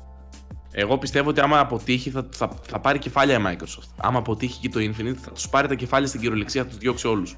Εγώ συνεχίζω να κρατάω στο κεφάλι δεν μου είναι και πέρα λύση από όλα αυτό. αυτά. Δεν είναι λύση. Πρέπει να πέρα- μην αποτύχει βάση. Δεν κάνεις νεκροψία. Θα του απολύσει όλους επειδή απότυχε. Αποτρέπεις το να μην αποτύχει. Καλά, εννοείται. Η Ναι, σωστή εννοείται. εταιρεία δεν είναι να δώσει απειλή. Και ή να καμιά εκβιάσει. φορά αυτό που, αυτό που με στεναχωρεί εμένα είναι ότι καμιά φορά οι ομάδες μαθαίνουν από τα. Οπότε, άμα διώχνει τα άτομα που υποτίθεται ότι έμαθαν από τα στραβά που έκαναν στο Halo 4, ποιος μου βεβαιώνει εμένα ότι δεν θα φέρεις πάλι άτομο που θα κάνει τα ίδια λάθη που έκαναν και οι προηγούμενοι; Υπό αυτή την έννοια. Εγώ ό,τι, Θέμη μου, έχουμε δει, ό,τι έχουμε δει μέχρι στιγμής μοιάζει θετικό. Οπότε δεν έχουμε Θέμη έμπρακτο μου, λόγο. Εγώ αυτό, Αλλά που εμένα με βλέπω, αγχώνει. εγώ αυτό που βλέπω είναι ότι παίζει σε εντελώς διαφορετικό γήπεδο πλέον η Microsoft στην μετά Bungie εποχή των Halo και, και δεν είναι κατά ανάγκη ανησυχητικό το ότι από πίσω αλλάζουν πράγματα. Εγώ ό,τι έχω δει από τα πρώτα δείγματα που έχουμε δει που δεν έχουμε δει και ποιος ξέρει τι, ένα κάτι σοβαρό είδαμε. Ε, Ε, και ένα εμένα μου- teaser πέρυσι. Εμένα Τίποτα. μου φαίνεται, μου φαίνεται πολύ εντάξει. Τώρα το αν θεωρεί δεδομένο ότι κάποιοι της είναι λίγοι ή ότι η φιλοσοφία από πίσω έχει αλλάξει ριζικά και πρέπει να δώσουμε κάτι εντελώς διαφορετικό στην τελική από το να πάμε να καλύψουμε τους hardcore Halo fans οι οποίοι τελικά μήπως δεν καλύπτονται κιόλας. Δεν καλύπτονται, Σάκη. Πλέον δεν καλύπτονται. Ναι. Μήπως τελικά δεν καλύπτονται. Ε, δεν, είναι, δεν είναι κακό. Με νέα μηχανή γραφικών, με ένα ολόφρεσκο νέο design και concept, εγώ είμαι υπέρ. Από το να δω ένα κομπιασμένο που αγκομαχά να γίνει παλιό Halo, Halo Infinite, καλύτερα να δω κάτι εντελώς φρέσκο και διαφορετικό και ναι, ας αλλάξουν και δύο-τρία άτομα τα οποία μπορεί να είναι, να είναι μικρά. Μακάρι για από το- το για στόμα το νέο στους concept. τους αυτή. Μακάρι, μακάρι να είναι καλό. Ε, Γιατί βασίζει τα πάντα στην επιτυχία αυτού του παιχνιδιού. Δηλαδή και το Game Pass εξαρτάται από αυτό και το xCloud και η, η επόμενη γενιά, όλα πρακτικά ή, ή κρέμονται από το Halo Infinite για τη Microsoft αυτή τη στιγμή. Αυτό δεν το ξέρουμε ακόμη. Δεν έχει Καλά, ανοίξει τα εγώ, χαρτιά εγώ δεν της. του δίνω τόσο μεγάλο βάρος όσο του δίνεις εσύ. Ε, ξαναλέω Φίλε, ό- ότι Όλοι λένε ότι είναι το μεγάλο launch παιχνίδι της κονσόλας. το Δηλαδή, μεγάλο launch Ε, παιχνίδι ε, της ποιοι κονσόλας όλοι; Θα είναι έτσι κι αλλιώς. Όλοι είναι όσοι δεν είναι ακούσανε- καλό. Ε. Είναι δεν Επειδή- είναι καλό, πάλι μεγάλο θα είναι ρε Nike. Ε, ναι, τεράστιο σίγουρα. είναι το Halo ακόμα, είναι μεγάλο όνομα, εννοείται θα φέρει κόσμο. Απλά ακόμα δεν άνοιξε τα χαρτιά της η Microsoft. Οπότε και εγώ με, με αυτά που ακούω, ναι, το Halo είναι το μόνο που ξέρω. Αλλά δεν ξέρω τι μου κρύβει, είναι 12 μήνες. Είναι ακόμη τόσα shows, οι 3, ξέρω εγώ. Παραπάνω από 12 είναι Nike. Για να δούμε. Εγώ ελπίζω να Ναι. μας δείξουν κάτι το Νοέμβριο. Παιδιά, η Microsoft έχει ένα show το Νοέμβριο, σε ένα μήνα από τώρα, στις 15 αν θυμάμαι καλά, το XO 19. Θεωρώ θα γιατί όχι δείξει. να μας δείξει gameplay από το Halo Infinite, για να μας πείσει. Δείχνει, δείχνει θετικά σημάδια ανάκαμψης και ως σύνολο Microsoft Παύλα Xbox και ως Halo αυτά που έχουμε δει. Ναι, Shut your fucking mouth and wait. Δεν λέω τίποτα. εδώ άλλο. είμαστε. Περιμένουμε. Περίμενε. Τώρα εσύ αν περιμένεις παιχνίδι Halo 3 και Halo Reach από τώρα πήγαινε αυτοκτόνα. Δεν έχει νόημα να τα περιμένεις αυτά. Τελείωνε με, με Φίλε, τις... ποτέ δεν ξέρεις τι θα γίνει και τι θα Ε, σου έρθει. Εντάξει. Θέμη, δεν Θα λέω δούμε. ότι δεν θα δεις καλύτερο, θα δεις χειρότερο παιχνίδι, αλλά ε, πρέπει σε κάποια στιγμή στο κεφάλι μας να τα ξεκαθαρίζουμε τα πράγματα. Halo της Bungie δεν θα δεις ποτέ. Μπορεί να δεις κάτι καλύτερο, αλλά να μην είναι εκείνο. Τώρα με πληγώνεις. Και τώρα σε πληγώνω. μη, μου- μη μου λες την αλήθεια κατάμουτρα. Δεν κάνει είναι. καλό. Μα είναι, δεν είναι η Ε. αλήθεια ή το ψέμα, είναι η πραγματικότητα. Δεν υπάρχει. Μουσική, ο Ντόνελ. Πάει αυτός. Πάει ο Ντόνελ. Εδώ και πολύ καιρό. Βγάζει τον Golem. Ναι, τώρα, το ξέρω. PSVR Εννοώ παιχνίδι. ακόμη, ακόμη ένα στοιχείο. Και από την Bungie πάει πλέον αυτός. Έτσι δεν είναι. Και από την Bungie πάει εδώ και Ναι. καιρό ανεξάρτητο στούντιο Ναι. έχει. Και εντωμεταξύ παρένθεση, μιας και λέμε για αποχωρήσεις, και ο Καζούμα Τζινούτσι, κάπως έτσι δεν θυμάμαι, να με συγχωρέσει τον παλικάρι, που έκανε τη μουσική του Halo 5 και αυτός ας πούμε αποχώρησε. Λίγο. Κοίταξε. Ναι, Τώρα τη Λίγος, μουσική την αδερφούλη. ανέλαβε άλλος. Λίγος Κα- και γιατί να μην τον αλλάξουν, αφού ήταν λίγος. Δεν έκανε καλή δουλειά στο 5. Η αλήθεια Αυτό είναι τι δύο είναι, κομμάτια είναι, στο Halo είναι 5. κακό. Είναι κακό να, μην, να, να θες να βάλεις κάποιον ένα καλύτερο. Δεν σημαίνει ότι το παιχνίδι πάει κατά διάολο επειδή άλλαξες τον, τον ε, συνθέτη, αφού δεν ήταν καλός. Πώς το κάνουμε; Ε, Και μην μη ξεχνάτε, είναι, είναι συμβόλαια. Δηλαδή, ο άλλος που αποχώρησε να απλά λήξει το συμβόλαιο του. π.χ. Ναι, εντάξει, Καταλάβες, ακριβώς. Είναι και Εντάξει, αυτό. Είναι και αρκετά συνηθισμένο στη βιομηχανία των video games να μεταπηδούν από το ένα στούντιο σε άλλο. Απλά εκφράζω μια ανησυχία. Αυτό. Ναι. Πάντως, δυστυχώς ε, και εμένα το μυαλό μου πάει λίγο στο κακό, ιδίως από τη στιγμή που είπες Θέμη ότι ο πρώτος ήταν creative director και η δεύτερη που και αυτή Lead. έφυγε ήταν πιο πολύ υπεύθυνη επειδή ο producer σε αυτές, σε αυτές τις μεγάλες παραγωγές είναι συνήθως ο άνθρωπος που θα κρατήσει την, την ισορροπία ανάμεσα σε αυτά που θέλει η εταιρεία και σε αυτά που κάνει η ομάδα, ρε παιδί μου, για να εξασφαλίσει χρόνο, Σε- σε αυτά που χρήμα. γίνονται με τους πόρους χρόνου και χρήματος. Ναι. Πρακτικά και με Ε, αυτά το που ότι- θέλουν. φεύγουν αυτοί, νιώθω ότι μπορεί να είναι και κάτι τελείως δικό μου τώρα, υπόθεση κάνω έτσι, ότι υπάρχει μια μεγάλη πίεση γιατί η ημερομηνία κυκλοφορίας είναι στάνταρ και πρέπει οπωσδήποτε να επιτευχθεί για να Και γίνει με, νέα το μηχανή launch γραφικών. με τη Scarvel, με νέα μηχανή γραφικών, με, με, με μια νέα. xCloud, με, με Ναι. Xbox One απλό, με PC και με Scarlett. Πολύ έτσι. φοβάμαι ότι Μην έχουν ξεχνάς ότι βγαίνει μια... σε τέσσερις κονσόλ, σε τέσσερις πλατφόρμες. Ολόκληρο PC port, ολόκληρο Scarlett, απλό Xbox One optimization και Xbox One X έκδοση. Δηλαδή έχουν Ναι. πολύ πράγμα και όλα αυτά να τα κάνουν με νέα μηχανή γραφικών. Και Γενικά να είναι νομίζω συμβατό έχουν, και με το έχουν xCloud. μια καυτή πατάτα στα χέρια τους και κανείς δεν, δεν μπορεί να την κρατήσει αυτή τη στιγμή. Φεύγει ένας με τον άλλον.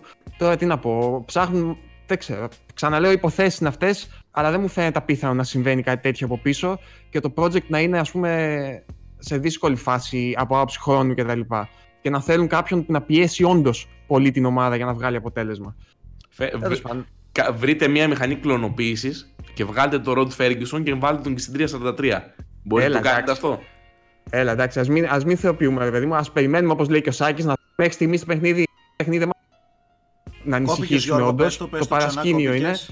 Κόπηκες, πες το πάλι. Λέω, ας μην προτρέχουμε. Όπως είπες και εσύ, το παιχνίδι ως παιχνίδι δεν μας έχει δώσει σημάδια να ανησυχήσουμε ακόμα. Α Καθόλου. περιμένουμε στην E3 να δούμε και βλέπουμε. Μπορεί το παρασκήνιο αυτό να λυθεί ενδοετερικά ας πούμε, και να μην επηρεάσει σε τίποτα το, το παιχνίδι. Μακάρι. Πάμε λίγο στις κυκλοφορίες και μετά να δούμε και τι παίζουμε. Θέμη. Τι έχουμε από κυκλοφορίες αυτή την εβδομάδα; Κυκλοφορίες της εβδομάδας. Τώρα με πιάνεις απροετοίμαστο, αλλά όχι Όπως για πολύ. πάντα. Όπως πάντα σε πιάνω προετοίμαστο. Μια ζωή με τα Βγαίνει σκονάκια το σου Outer και τις- Wilds στο PS4 στις 15. Αυτό που το Παίξτε θυμάμαι το. εγκεφαλικά. Η αποκλειστικότητα της Microsoft είναι αυτή; Αυτά είναι χρονικό, χρονικό, χρονικό ήταν. Α, γιατί Το- ως, το- ως exclusive μας το πουλούσε η Microsoft. Ε, Το Witcher βγαίνει σήμερα. Το Τρίτη. Witcher βγαίνει σήμερα για το οποίο έχω να σας πω. Α, ναι. Στο Ε, Now Playing αυτά. Το Concrete Genie βγήκε, το οποίο έχει και ελληνικούς υπότιτλους. Βγαίνει το Medieval, Έχουμε- το οποίο είναι και αυτό με ελληνικά στις 25. το Call of 25. Duty. Δίνει, δίνει πόνο η Sony Ελλάς με τα ελληνικά, έτσι. Και Death Stranding στα ελληνικά, Concrete Ισχύει και Genie, αξίζει Ναι. Medieval και σίγουρα The Last of Us, έτσι. Σίγουρα. Σίγουρα, ναι. Σίγουρα. Και τους αξίζουν εύσημα, παιδιά.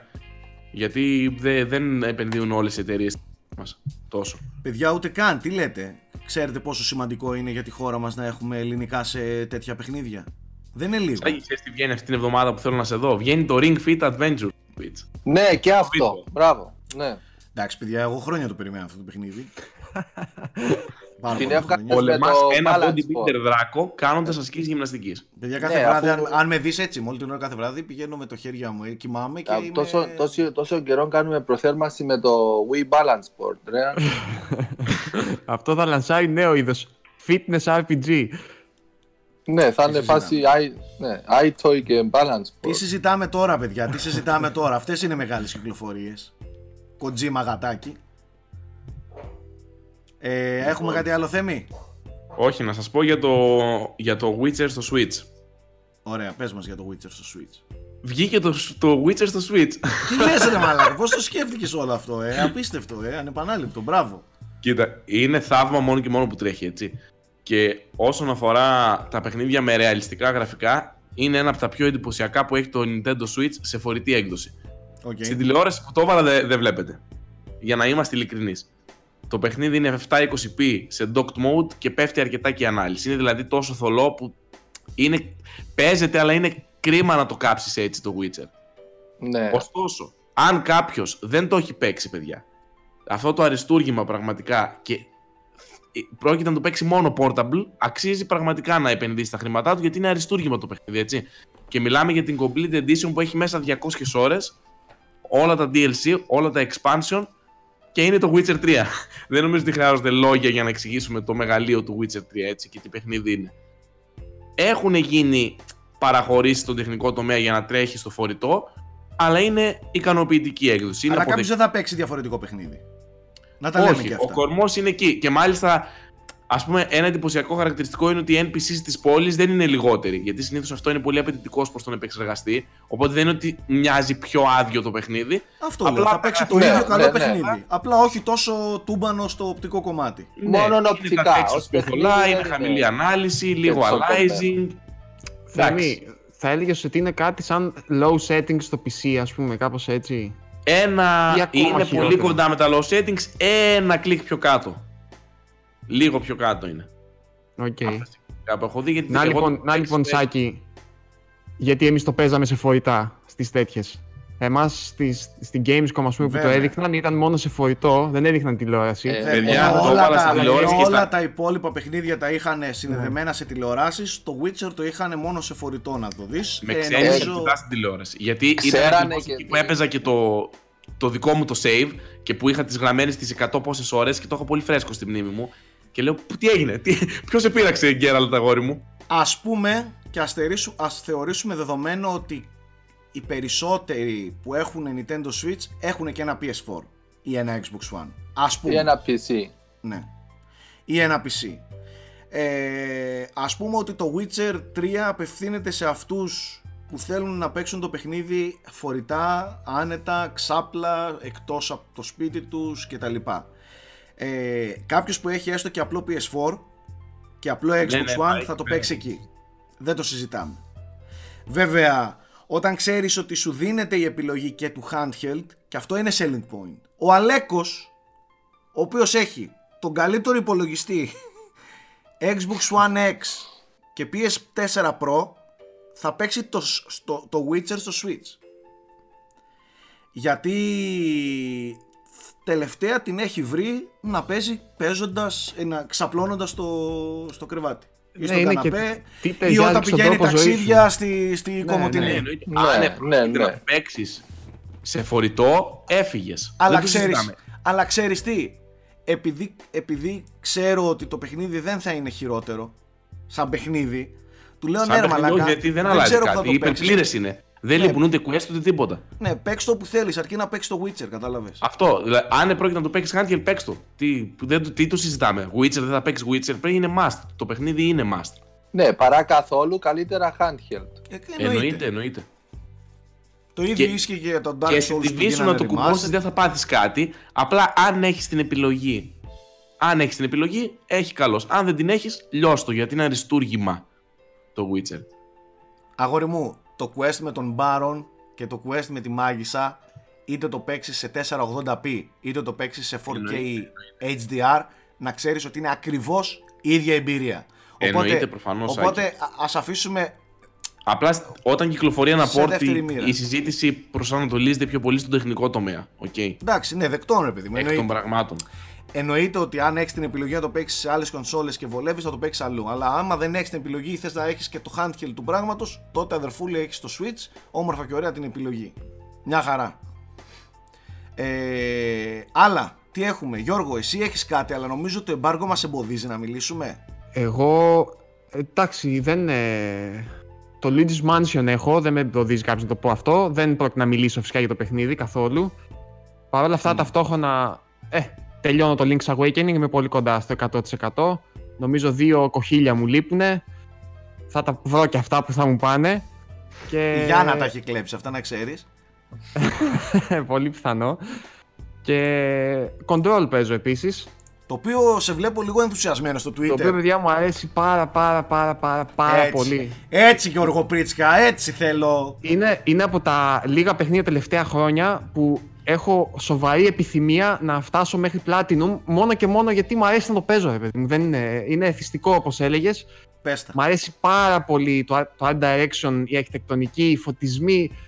Τι να πω, παιδιά, είναι στη, στη δική μου αισθητική που είμαι πιο minimal, ας πούμε. Μ' αρέσει πάρα πολύ αυτό που παίζω. δεν Απλά- σου λείπει λίγο, λίγο, ε, δεν σου μοιάζει λίγο ότι αν είχε κάποια εκατομμύρια παραπάνω θα μπορούσε να είναι ακόμα καλύτερο παιχνίδι; δεν σου Εντάξει, φαίνεται σαν μια πολύ μεγάλη παραγωγή μέσα σε μικρή φούσκα; Ναι, κοίταξε, υπάρχουν σημεία που φαίνεται όντως ότι έχουμε συνηθίσει από άλλα μεγαθύρια σε καλύτερα πράγματα. Ακόμα Ας και πούμε, της ίδιας της Remedy.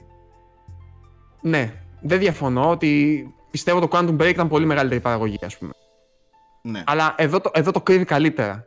Δηλαδή θεωρώ Ναι. ότι είναι πιο, πολύ πιο σφιχτοδεμένο αποτέλεσμα το control από το Quantum Break. Και πιο ελεύθερο, προφανώς. Και, ναι, και, και στον τρόπο που χρησιμοποιεί και τα live action που ήταν πολύ ιδιαίτερα, να το πω έτσι ευγενικά, στο Quantum Break.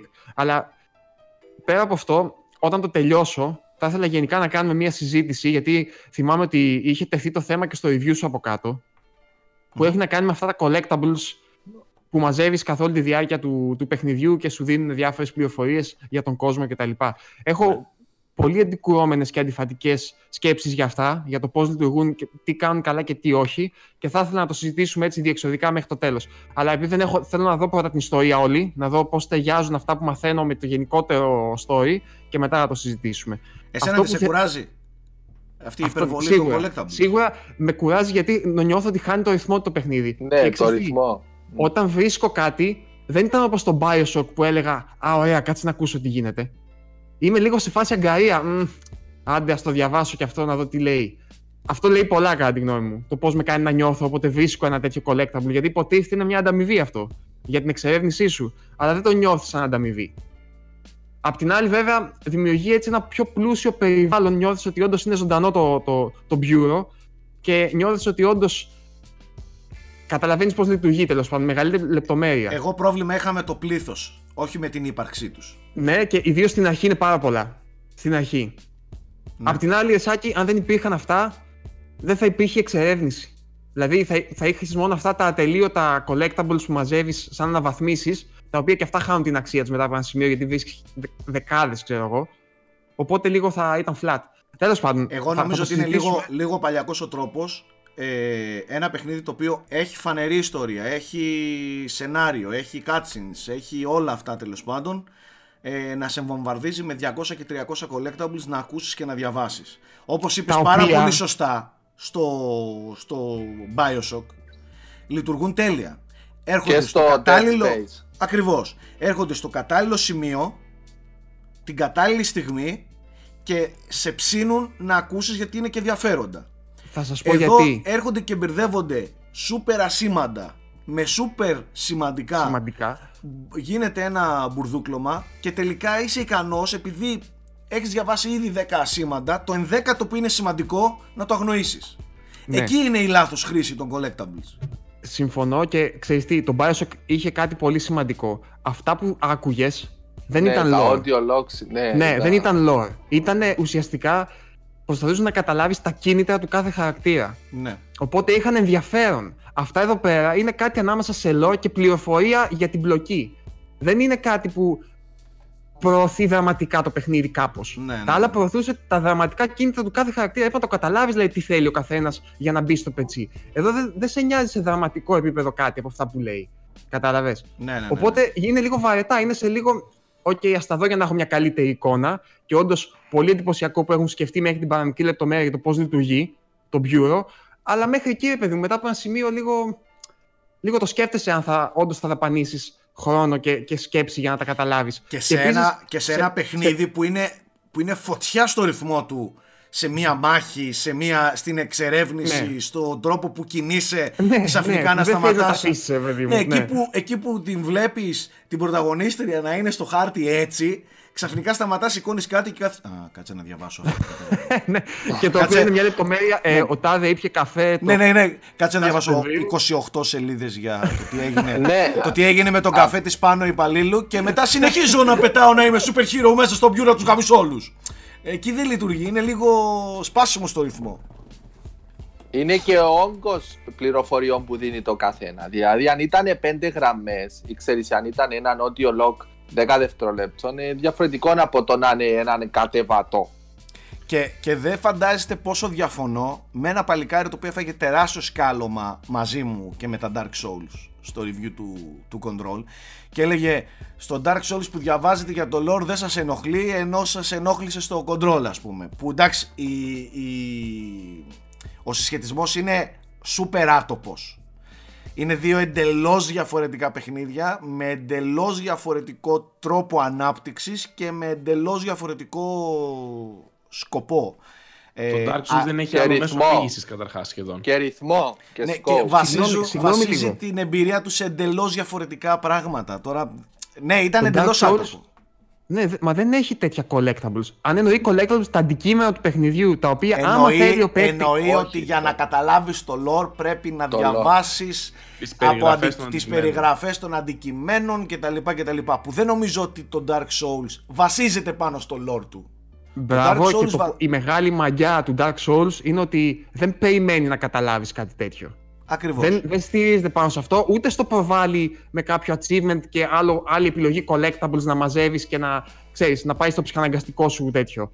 Απλά υπάρχουν και απλά οι παίχτες που όντως εντρυφούν και το ψάχνουν επιβραβεύονται ακόμη περισσότερο. Ενώ, το control, ενώ το control πρέπει ο παίκτης ναι.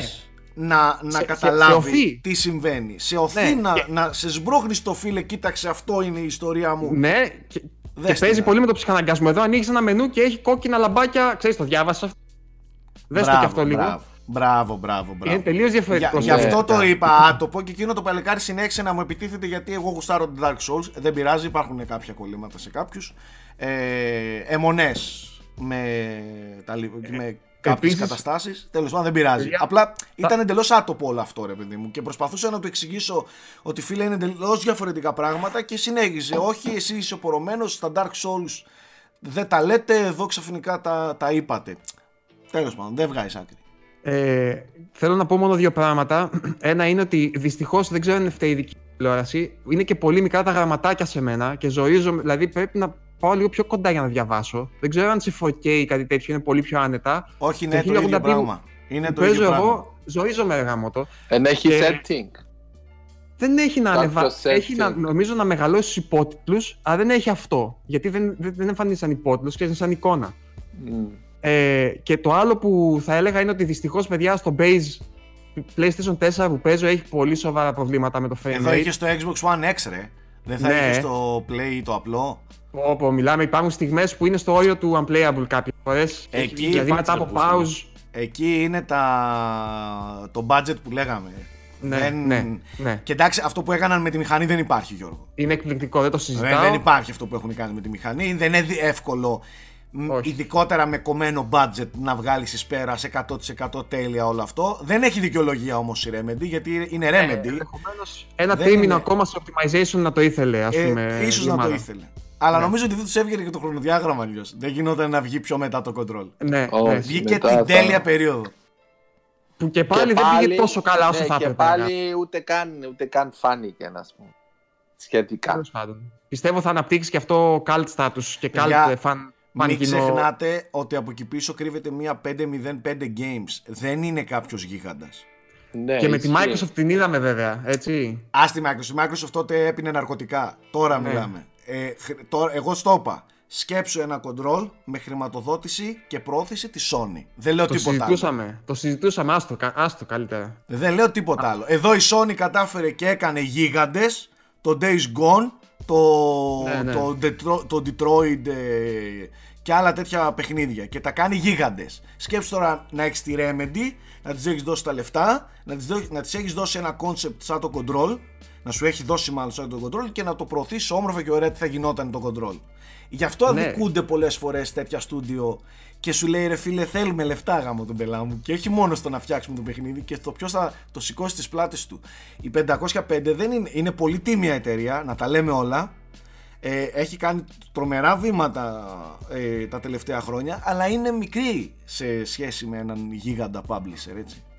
Ναι.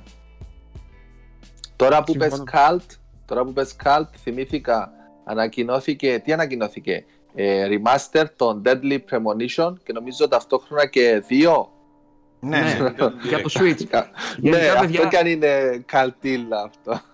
και, και το Switch έχει γίνει καταφύγιο και ο σωτήρας όλων αυτών των μικρών παράξενων ε, β' διαλογής αποκλειστικών της Ιαπωνίας. Δηλαδή Bayonetta, Deadly Premonition, ε, όλα της Platinum. Τώρα, ναι, ξέρεις τι θα φας τώρα που είπες β' διαλογή στο... Το... Α, εντάξει, Β' το β' διαλογής NDF, εμπορικά, όχι ποιοτικά, Κρύψου το εμπορικά μικρά. NDF. Κρύψου έρχεται. NDF. Ε, έρχονται. Ερχόμαστε. Ερχόμαστε. Εγώ το λατρεύω το Deadly Premonition, παιδιά. Το πρώτο μου είχε αρέσει πάρα Ας τον πολύ. Deadlift, τώρα είπες για τον Bayonetta. Ε, ε, Και τον ερχόμαστε. Bayonetta, εντάξει, δεν Έρχονται. είμαι κατάλληλος για να κρίνω. Έρχεται το Αλλά, Nintendo εντάξει, Defense Force, θα σε καταπιεί. Κοίταξε λίγο. Εμπορικά όμως, νομίζω αντικειμενικά δεν είναι ένα όνομα τεράστιο τον Bayonetta αυτή τη στιγμή, έτσι δεν είναι; Όχι, Δηλαδή, δεν είναι Devil May Cry, ας πούμε. όχι. Ε, όχι γιατί είναι και, είναι και πιο Νέο. δύο παιχνίδια μόνο και πιο νέο. Α, εννοείς Το πιο, Devil May- νέος, πιο μικρός σε σειρά. Οκ, Ναι, εντάξει. Θα Και φανεί σε πολύ. μέγεθος. Ναι. Και σε Και σε μέγεθος. μέγεθος, Εντάξει, εντάξει. μην τρελαθούμε. σε μέγεθος όσον αφορά marketing. α, Νης γιατί παιχνίδια σε- είναι, παιδιά. Είναι νης, Ναι. δεν είναι εμπορικά τώρα. Όπως και Εγώ να έχει, προσωπικά. Τρελή βιβλιοθήκη χτίζει έτσι το Switch. Ακόμα και για- με αυτές τις περιπτώσεις. Και ειδικά το Devil Premonition 2, μάλλον, είναι υπέροχο. Δηλαδή, Και το No More Heroes. Πάλι αντίστοιχη Ακριβώς, περίπτωση. ακριβώς, ακριβώς. Που Ε, ετοιμάζουν τώρα τοπία, όλοι περίμενε. αυτοί, η Σούντα και όλοι αυτοί, ναι, εκεί θα καταλήξουν. Βρήκαν το Δυστυχώς σπίτι πήραν τους. και- Μέσα σε αυτού χώθηκε και ο Ταγκάκη δυστυχώς. Τον πήραμε γι' αυτό και τον Πριν, διώξαμε. από, ε, περίμενε, Ναι. μετά τον, τε- μετά τον Devil's Third τι κάνει, κάνει κάτι Τίποτα, για αυτό να λέω. είναι Μέσα αυτός σε όλο αυτός τώρα. το τέτοιο που μάζευαν Πίνει, την ναι. κάπου, κάπου θα τα πίνει. Πίνει ο Ιταγκάκη, τον έβλεπα προχθές. Μαλάκι δεν υπάρχει ο άνθρωπος. Τον έβλεπα προχθές, έκανε κάτι δηλώσεις. Με το πόσο χαρούμενος ήταν που βρήκε κοινό στο, στο, σε μια πόλη που επισκέφτηκε και έλεγε Τι ωραία που τα ήπιαμε, ήπιαμε λέει και τις μπύρες μας. λέει, λατρεύω λέει αυτή την πόλη. Δεν υπάρχει ο τύπος, πιστεύω ζει μόνος τους σε αυτή την κοινωνία. Ε, μεγάλη φυσιογνωμία.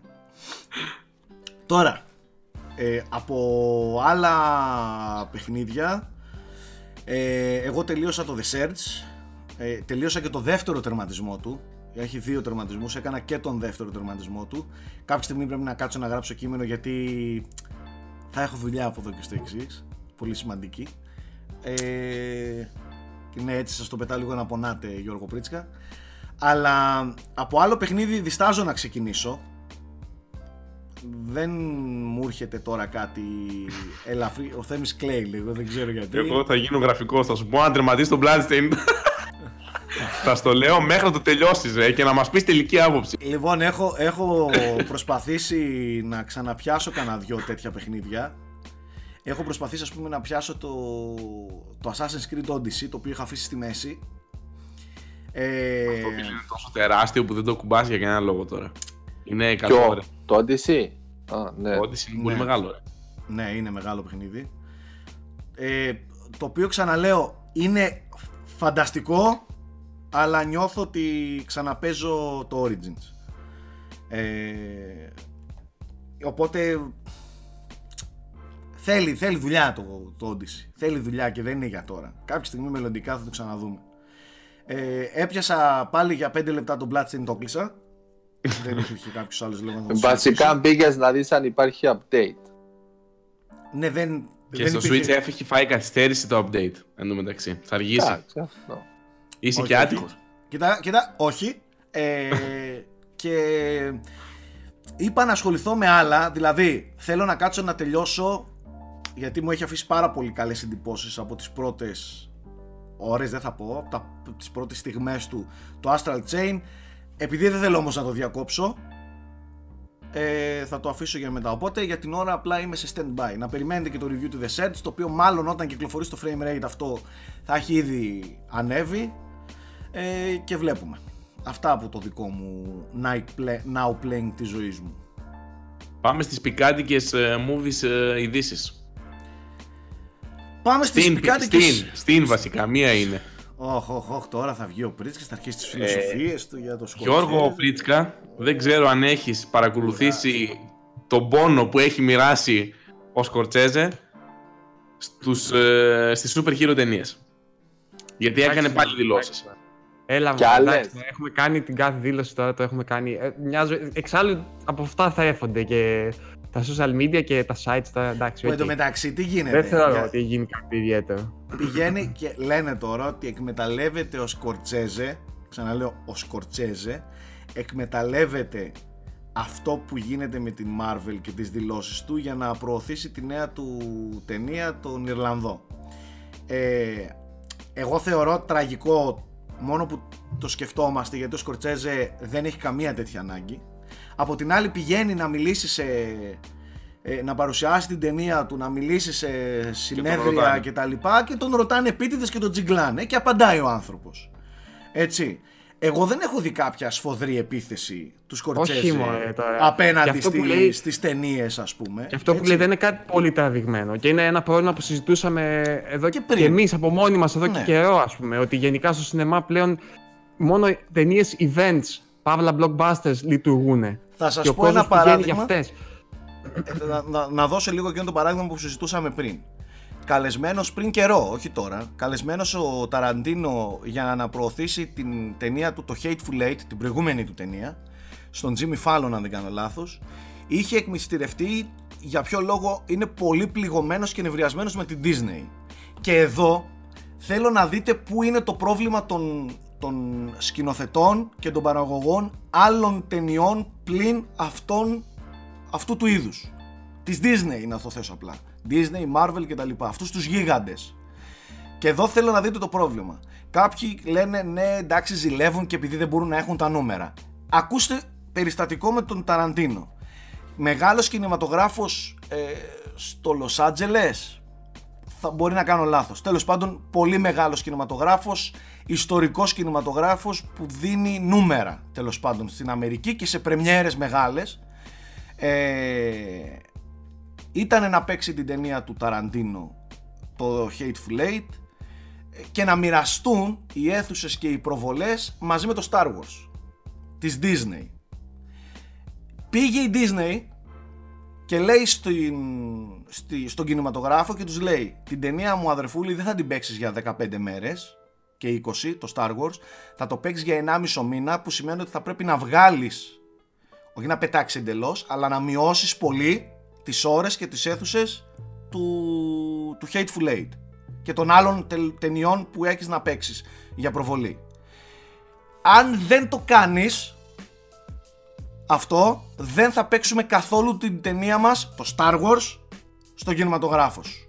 Έρχεται δηλαδή εκβιαστικά και με εσχρές τακτικές μονοπωλίου, εκβιάζει και κατ' επέκταση σκοτώνει χρόνο και χώρο από άλλες κινηματογραφικές παραγωγές που παιδιά του Ταραντίνο όχι Φαντάζομαι κανένας τι παθαίνουν οι άλλοι. τελειωμένου Ναι. φανταστείτε τι παθαίνουν οι άλλοι απέναντι στο, στο, στο γίγαντα που λέγεται Disney και Marvel Και ότι από τότε που, που έγινε αυτή η ιστορία, η, η Disney έχει γίνει ακόμα γίνει πιο δυνατή. τετραπλάσια. Έτσι, έχει αγοράσει και τη Fox και πλέον Ακριβώς. ουσιαστικά ελέγχει τα πάντα. Αν δεν πας με τα νερά της, άμα σου κόψει η Disney την παροχή, έχεις τελειώσει. Έτσι, έχει τόσο γίνει απλά. τετραπλάσια γι' αυτό και βλέπουμε σκηνοθέτες σιγά σιγά να κοιτάνε με άλλο μάτι συνδρομητικές πλατφόρμες όπως είναι το Netflix και τα λοιπά γιατί έρχεται ο άλλος ο γίγαντας και τους κόβει τα πόδια από παντού έτσι και να σας πω και κάτι ποιος κινηματογράφος θα πει όχι στο Star Wars; Ποιος κινηματογράφος θα πει όχι στο Avengers;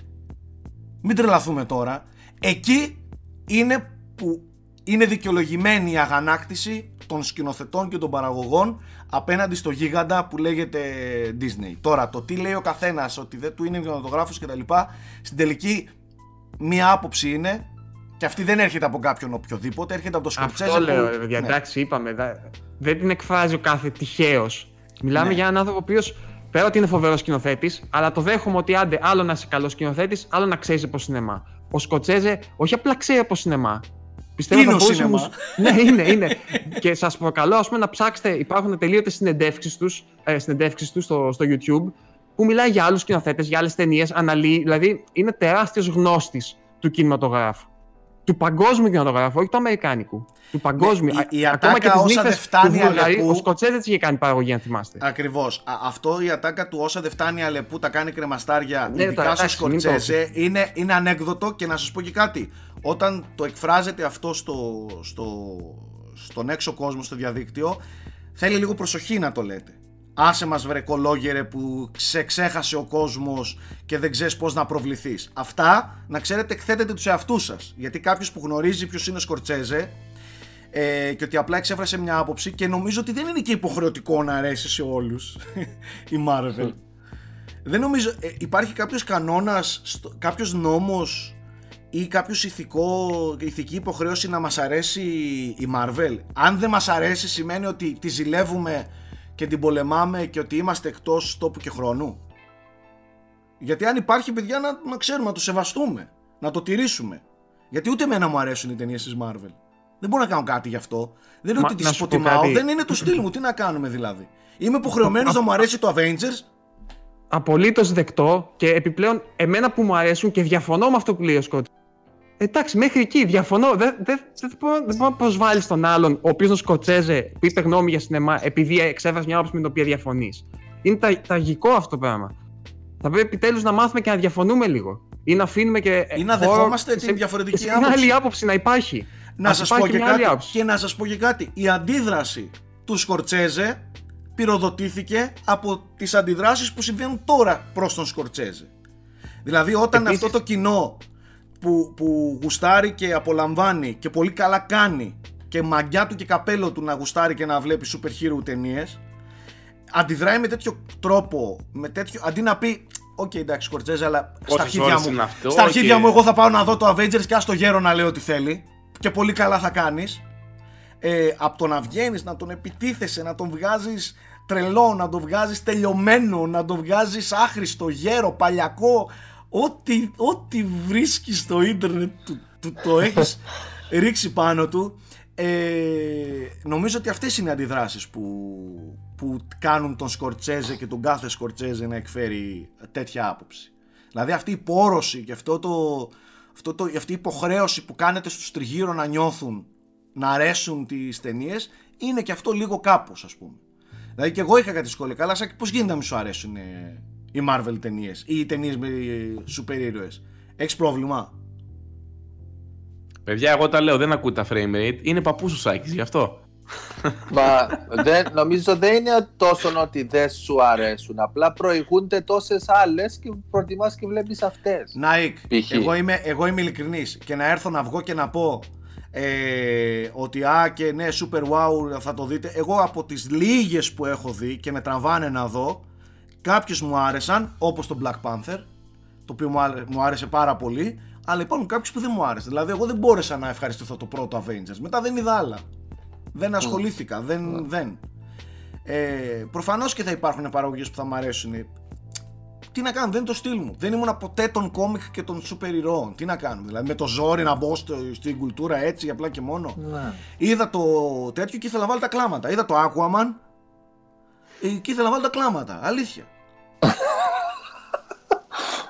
Όχι, δεν το λέω κορυδευτικά. Δηλαδή γελούσα μόνος μου στο, στο σαλόνι και λέω. Τι παιδεύεσαι, ρε Σάκη, αφού δεν μπορείς να το δεις αυτό το πράγμα. Ναι.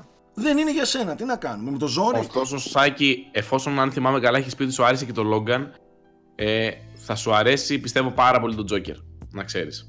Το Τζόκερ δεν το συζητάμε και νομίζω ότι είναι άλλος ο λόγος που θα τον Τζόκερ. Ναι, ο Τζόκερ και πιστεύω ότι όσοι πήγαιναν να δουν Batman και γενικά super hero ταινία πρέπει να ψηλοαπογοητεύτηκαν. Δεν είναι στυλ. Είναι ίσα ίσα πιο δραματική ταινία και πιο, πιο Arthur παρά Τζόκερ. Μου άρεσε πάρα πολύ εμένα προσωπικά. Ε, καταλαβαίνω μεταξύ, επειδή διάβασα και τα, μόλις γύρισα μετά από την αίθουσα διάβασα τα reviews των παιδιών και μπορώ να πω ότι συμφωνώ πολύ με αυτά που είπε και ο Γιώργος, ότι μερικά πράγματα, ο Γιώργος σοβάρεψε το πράγμα, δεν τον είπα πρόεδρο. με αυτά που είπε ο Γιώργος, σε πάση περιπτώσεις, συμφώνησα σε πολύ μεγάλο βαθμό ότι μερικά πράγματα φαίνεται να είναι λίγο βεβαιασμένα, απλά και μόνο για να καταλήξει να γίνει ο Τζόκερ στο τέλος, αλλά γενικώς η ταινία είναι πάρα πολύ καλή. Και εντάξει, η ερμηνεία του Phoenix έχουμε, έχει καταντήσει κλεισέ να το λέμε συνέχεια, αλλά εντάξει, ο τύπος έδωσε ρέστα. Είναι φανταστικός. Τη σήκωσε την ταινία; δεν, δεν το συζητάμε. Τρομερός και σωματικά, δηλαδή το πόσα κιλά έχασε εκεί εκείνη η ολογία του όλη. Ε, πολύ πολύ δυνατός. Μάλιστα. Λοιπόν, μια άλλη ταινία που, που πρωταγωνίστησε αυτές τις ημέρες είναι το El Camino που είναι η ταινία, η Breaking Bad ταινία ε, την οποία εγώ είδα εχθές με την ησυχία μου και δεν ξέρω αν την είδατε κι εσείς και άμα θέλετε λίγο να τη συζητήσουμε. Το είδα να κι εγώ. Λοιπόν, εγώ το είδα. Ε, Και εγώ πρώτα απ' δεν όλα- το είδα. Ωραία, Nike θα είσαι πολύ χρήσιμο στην κουβέντα. Ε, κα- πρώτα απ' όλα ξεκινήσουμε από τα βασικά. Το Breaking Bad είναι η καλύτερη σειρά όλων των εποχών. Τελεία. Ξεκινάμε από αυτό. Ε, Να τη δω δηλαδή. να τη δεις 100%. Εννοείται, για να μπορέσεις να είσαι και λίγο χρήσιμος σε αυτές τις κουβέντες. ε, χωρίς να έχω δει άπειρες, άπειρες σειρές, χωρίς να είμαι σούπερ γνώστης πάνω σε αυτή τη κατηγορία ψυχαγωγίας, ε, θεωρώ ότι από αυτά που έχω δει το Breaking Bad είναι ό,τι καλύτερο κυκλοφορεί εκεί έξω. Τελεία, για εμένα. Δεν υπάρχει κάτι που να λέω Α, ε, είναι το Breaking Bad, είναι και αυτό καλό. Όχι, είναι το Breaking Bad και έρχονται όλα τα υπόλοιπα από κάτω. Ε, ένα πολύ μεγάλο ατού αυτής της σειράς ήταν ότι ήταν από τις ελάχιστες που είχε αρχή, μέση και τέλος, έκλεισε φανταστικά, ολοκλήρωσε τον κύκλο της φανταστικά, δεν είχε και δεν χρωστούσε σε κανέναν τίποτα ε, και όλο το σύνολό του το βιβλίο είχε όμορφα κλείσει περιποιημένα, μπήκε στο σιρτάρι της ιστορίας, γράφτηκε με χρυσά γράμματα και έμεινε εκεί. Ε, τώρα κάτι Better Call Saul και τα λοιπά είναι οι τριγύρω παραγωγές συνοδευτικά τα οποία μπορεί να είναι ωραία αλλά είναι γύρω από το κεντρικό βιβλίο της ιστορίας που λέγεται Breaking Bad. Το πρόβλημα με το El Camino είναι ότι ανακοινώνοντας με τον Κίλιγκαν ότι έρχεται ταινία ε, βασισμένη και που συνεχίζει τα γεγονότα του Breaking Bad κάποιοι και εμείς βιαστήκαμε να βγάλουμε συμπεράσματα ότι ωρε φίλε τι έχει να γίνει και ταινία Breaking Bad και θα τα διαλύσει όλα και θα τα καταστρέψει όλα και τα λοιπά. Εγώ είδα το El Camino και έχω να πω για την ταινία τα εξής. Για εμένα το El Camino πρώτα απ' όλα αποτελεί, δεν αποτελεί τη συνέχεια της ιστορίας του Breaking Bad, αποτελεί το ιστερόγραφο. Βάζει και γράφει το ιστερόγραφο στο βασικό κείμενο, στο βασικό βιβλίο που λέγεται Breaking Bad. Δεν έχει να πει πρακτικά τίποτα ουσιαστικό. Διαφωνώ με αυτούς που λένε ότι έρχεται και απλά βάζει το πραγματικό τέλος. Ούτε καν. Το πραγματικό τέλος έχει ήδη μπει και έχει ήδη γραφτεί. Ε, έρχεται και βάζει ένα ρομαντικό ιστερόγραφο. Ξύνει όλη αυτήν εδώ τη, τη, τη, τη, τη, τη μυρωδιά που είχαμε ε, για το Breaking Bad. Εγώ συγκινήθηκα, αλλά δεν συγκινήθηκα με το El Camino αυτό καθ' αυτό. Συγκινήθηκα γιατί μου θύμισε πράγματα από Νοσταλγία. το Breaking Bad, τη νοσταλγία κτλ. Και, και νομίζω ότι αυτός ήταν και ο σκοπός του Κίλιγκαν και των υπολείπων.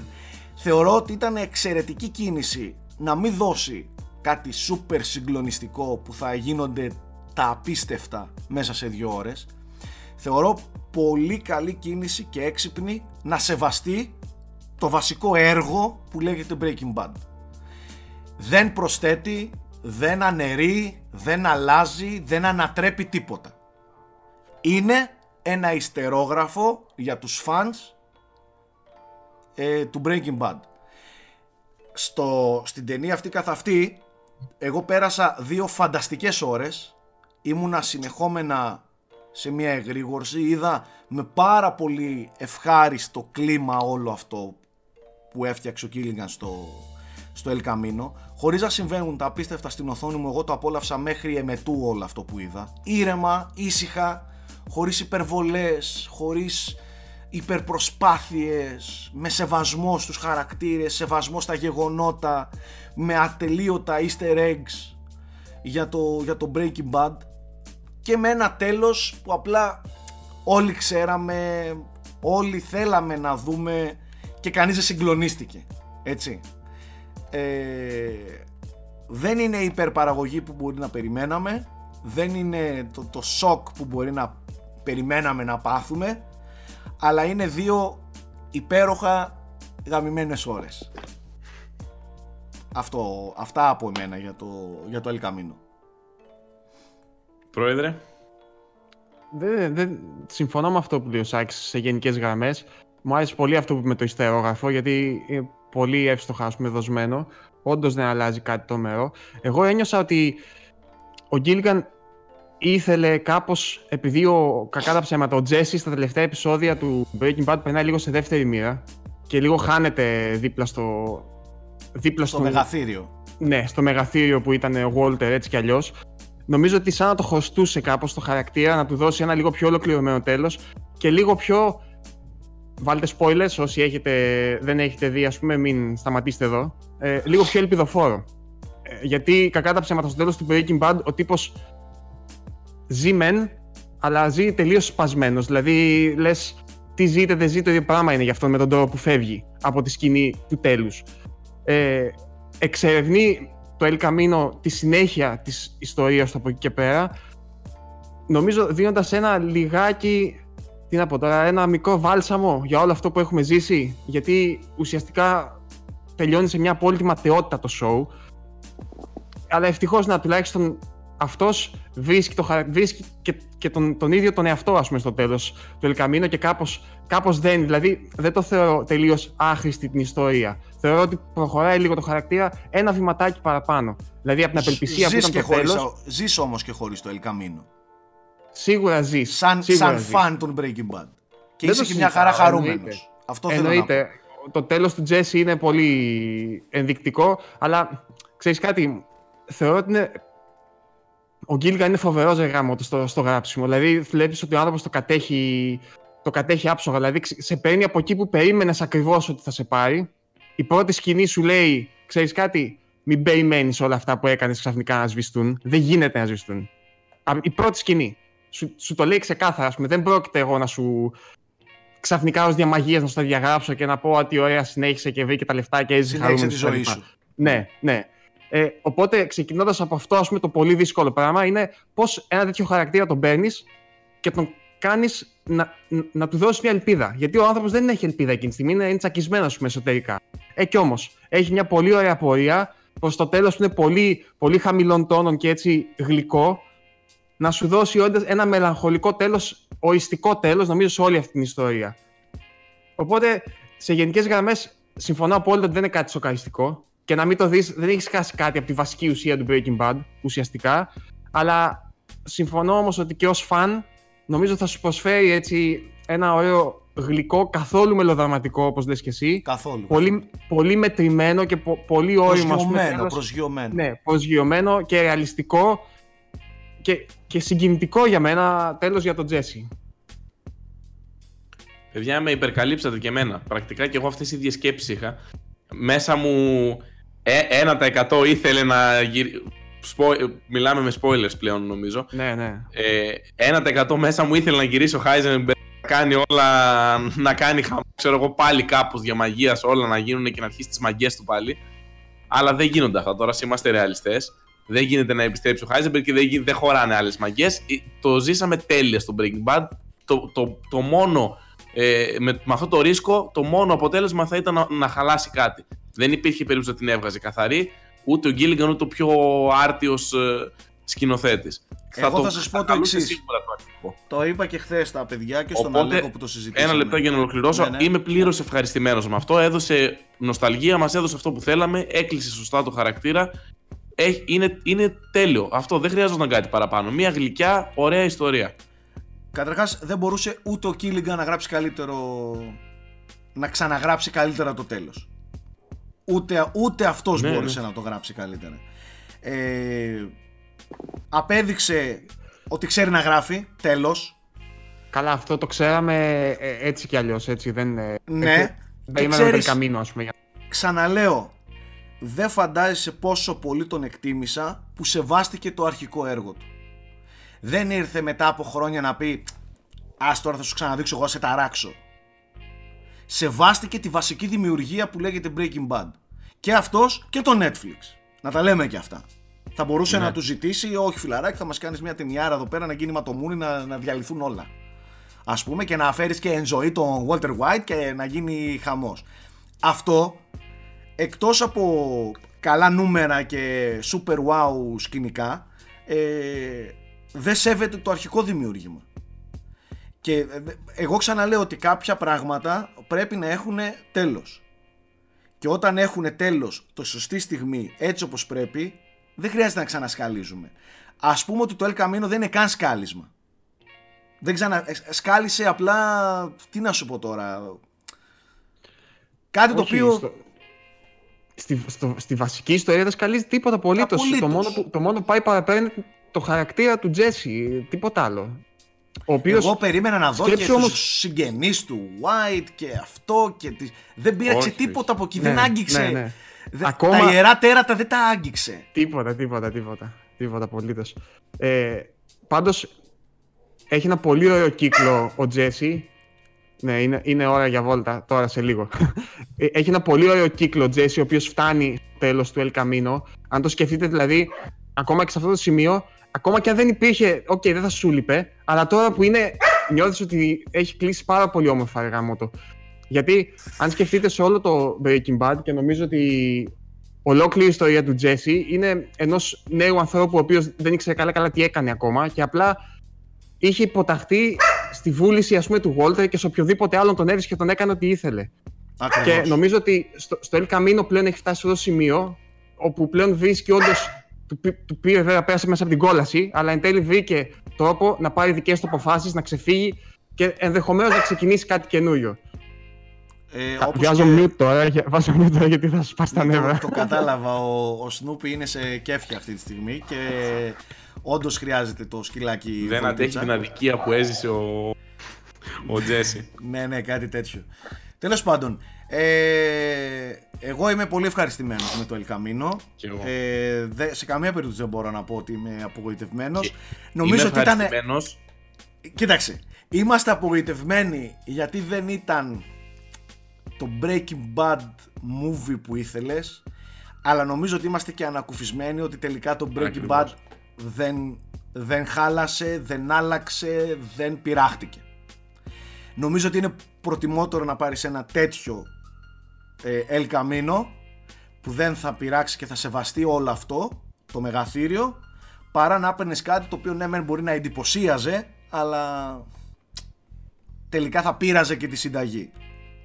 Εμένα μου άρεσε πολύ που έδωσε τυράκι και σε αυτούς που βλέπουν και το Better Call Saul και είχε και για αυτούς easter eggs και γενικά ήταν φορτωμένο για όσους αγαπάνε αυτές τις σειρές και αγαπάνε το σύμπαν ήταν φορτωμένο. Δηλαδή, Νομίζω ότι θα, πάρε, δει, πάρε, πάρε. θα δει ενδιαφέρουσα ταινία για κάποιο που δεν έχει δει Breaking Bad. Ναι, καλά δεν του συζητώ. Έχει σκηνές με την αγωνία. Καθόλου. Έχει σκηνές με αγωνία, με, με, με, ρυθμό τέλειο. Με... Ο Κίλιγκαν ξέρει να στείνει τις κάμερες και τις σκηνές έτσι ώστε να σου δημιουργεί και το άγχος και την πίεση και όλο αυτό. Ε,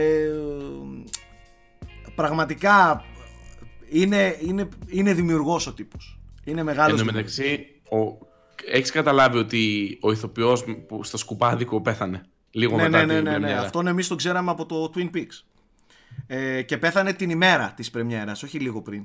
Ναι, κρίμα. Πέθανε... Αυτός, ο Ρόμπερτ Φώστερ λέγεται, που πέθανε πριν μερικές μέρες και έγινε ευρέως γνωστός στο Τζάκι Μπράουν του, του Ταραντίνο ο οποίος είναι ένας φοβερός τοπίο, αλλά ήταν καρατερίστας κυρίως. Έπαιζε δηλαδή μικρότερους ρόλους. Και, και στο El Camino πόσο εμβληματικός είναι που πολλές φορές ακόμα πολύ και χωρί να μιλάει. Πολύ ωραία ερμηνεία. Με την κάμερα πάνω του τα λέει όλα.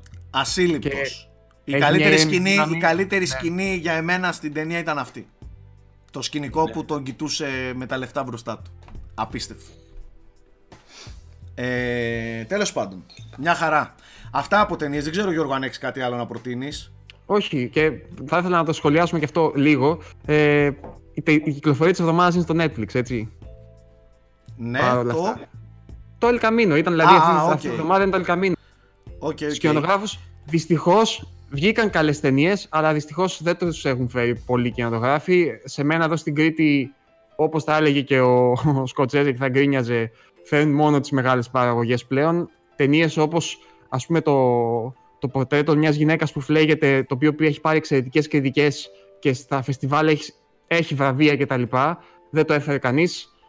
Δεν ξέρω αν θα φέρουν το Parasite, το οποίο πήρε το, το μεγάλο βραβείο στις Κάνες φέτος. Δεν ξέρω αν θα το φέρουν καν. Γενικά είναι λίγο τραγικά τα πράγματα. Μακάρι να, να βρεθεί λίγος χώρος και στις αίθουσες για αυτές τις ταινίες. Έχουμε γεμίσει με παιδικά και blockbuster φυσικά. Και νομίζω ότι σιγά σιγά σε αυτά τα θέματα αρχίζεις και λες να γιατί γκρινιάζει ο Σκορτσέζη και ο κάθε Σκορτσέζη. Ναι, Δεν και τουλάχιστον μπορείς να έδαφος. καταλάβεις και τη δική του οπτική, ρε παιδί. Εντάξει, μπορείς να καταλάβεις από, πού- από πού προέρχεται αυτή η γνώμη. Πάντως οι δηλώσεις του. και κάποιος να πάει να τις διαβάσει στο άρθρο που έγραψε ο Θέμης, νομίζω ποιος το έγραψε Θέμη; Τώρα που στείλαμε τον Κούλι στρατό, Ναι, ε, έχουν πολύ ενδιαφέρον και μιλάνε για μια νέα εποχή που έρχεται που δεν είναι ξεκάθαρη, δεν είναι ε, συγκεκριμένα, συγκεκριμένος ο τρόπος που θα βλέπουμε ταινίες και προφανώς έριχνε, έριχνε σπόντες και για το, για το digital distribution ας πούμε. να κάνω Και το- εγώ μια σημείωση. Δεν νομίζω Το ότι είναι streaming. και ευχαριστημένος κιόλας που θα είναι στο Netflix η ταινία του. Νομίζω πως του κακοφαίνεται κιόλας λίγο. Δεν ξέρω αν του κακοφαίνεται. Αυτή, Στέλιο, αυτή η γιατί χωρίς αυτό δεν παραδοσιακή, ξέρω αν θα οι, έβρισκε- οι τύποι νομίζω ότι τους κακοφαίνεται λίγο το Netflix.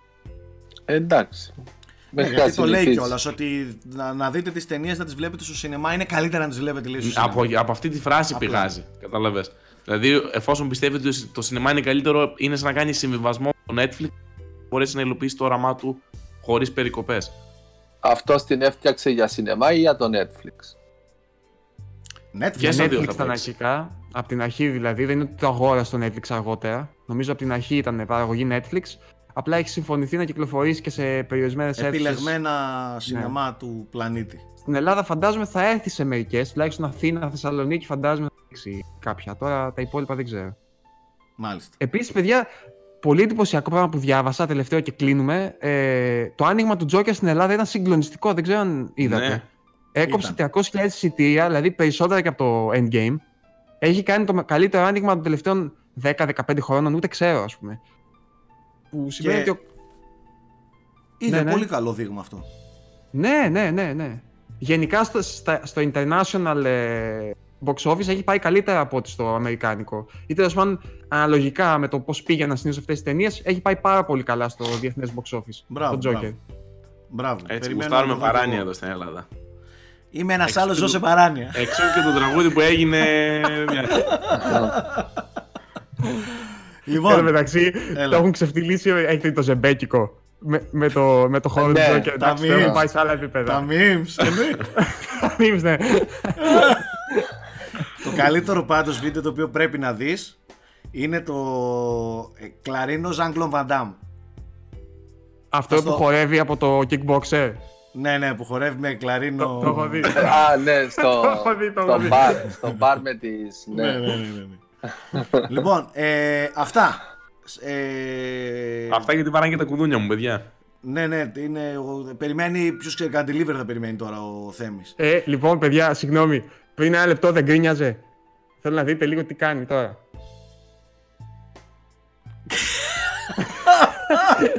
Σκυλίσια ζωή, αγόρι μου. Σκυλίσια ζωή. Σκυλίσια Δεν ζωή. πας, δεν θα σκάσω. Λοιπόν, αυτά. Να είστε όλοι καλά. Τα λέμε την επόμενη εβδομάδα. Φιλιά σε όλους.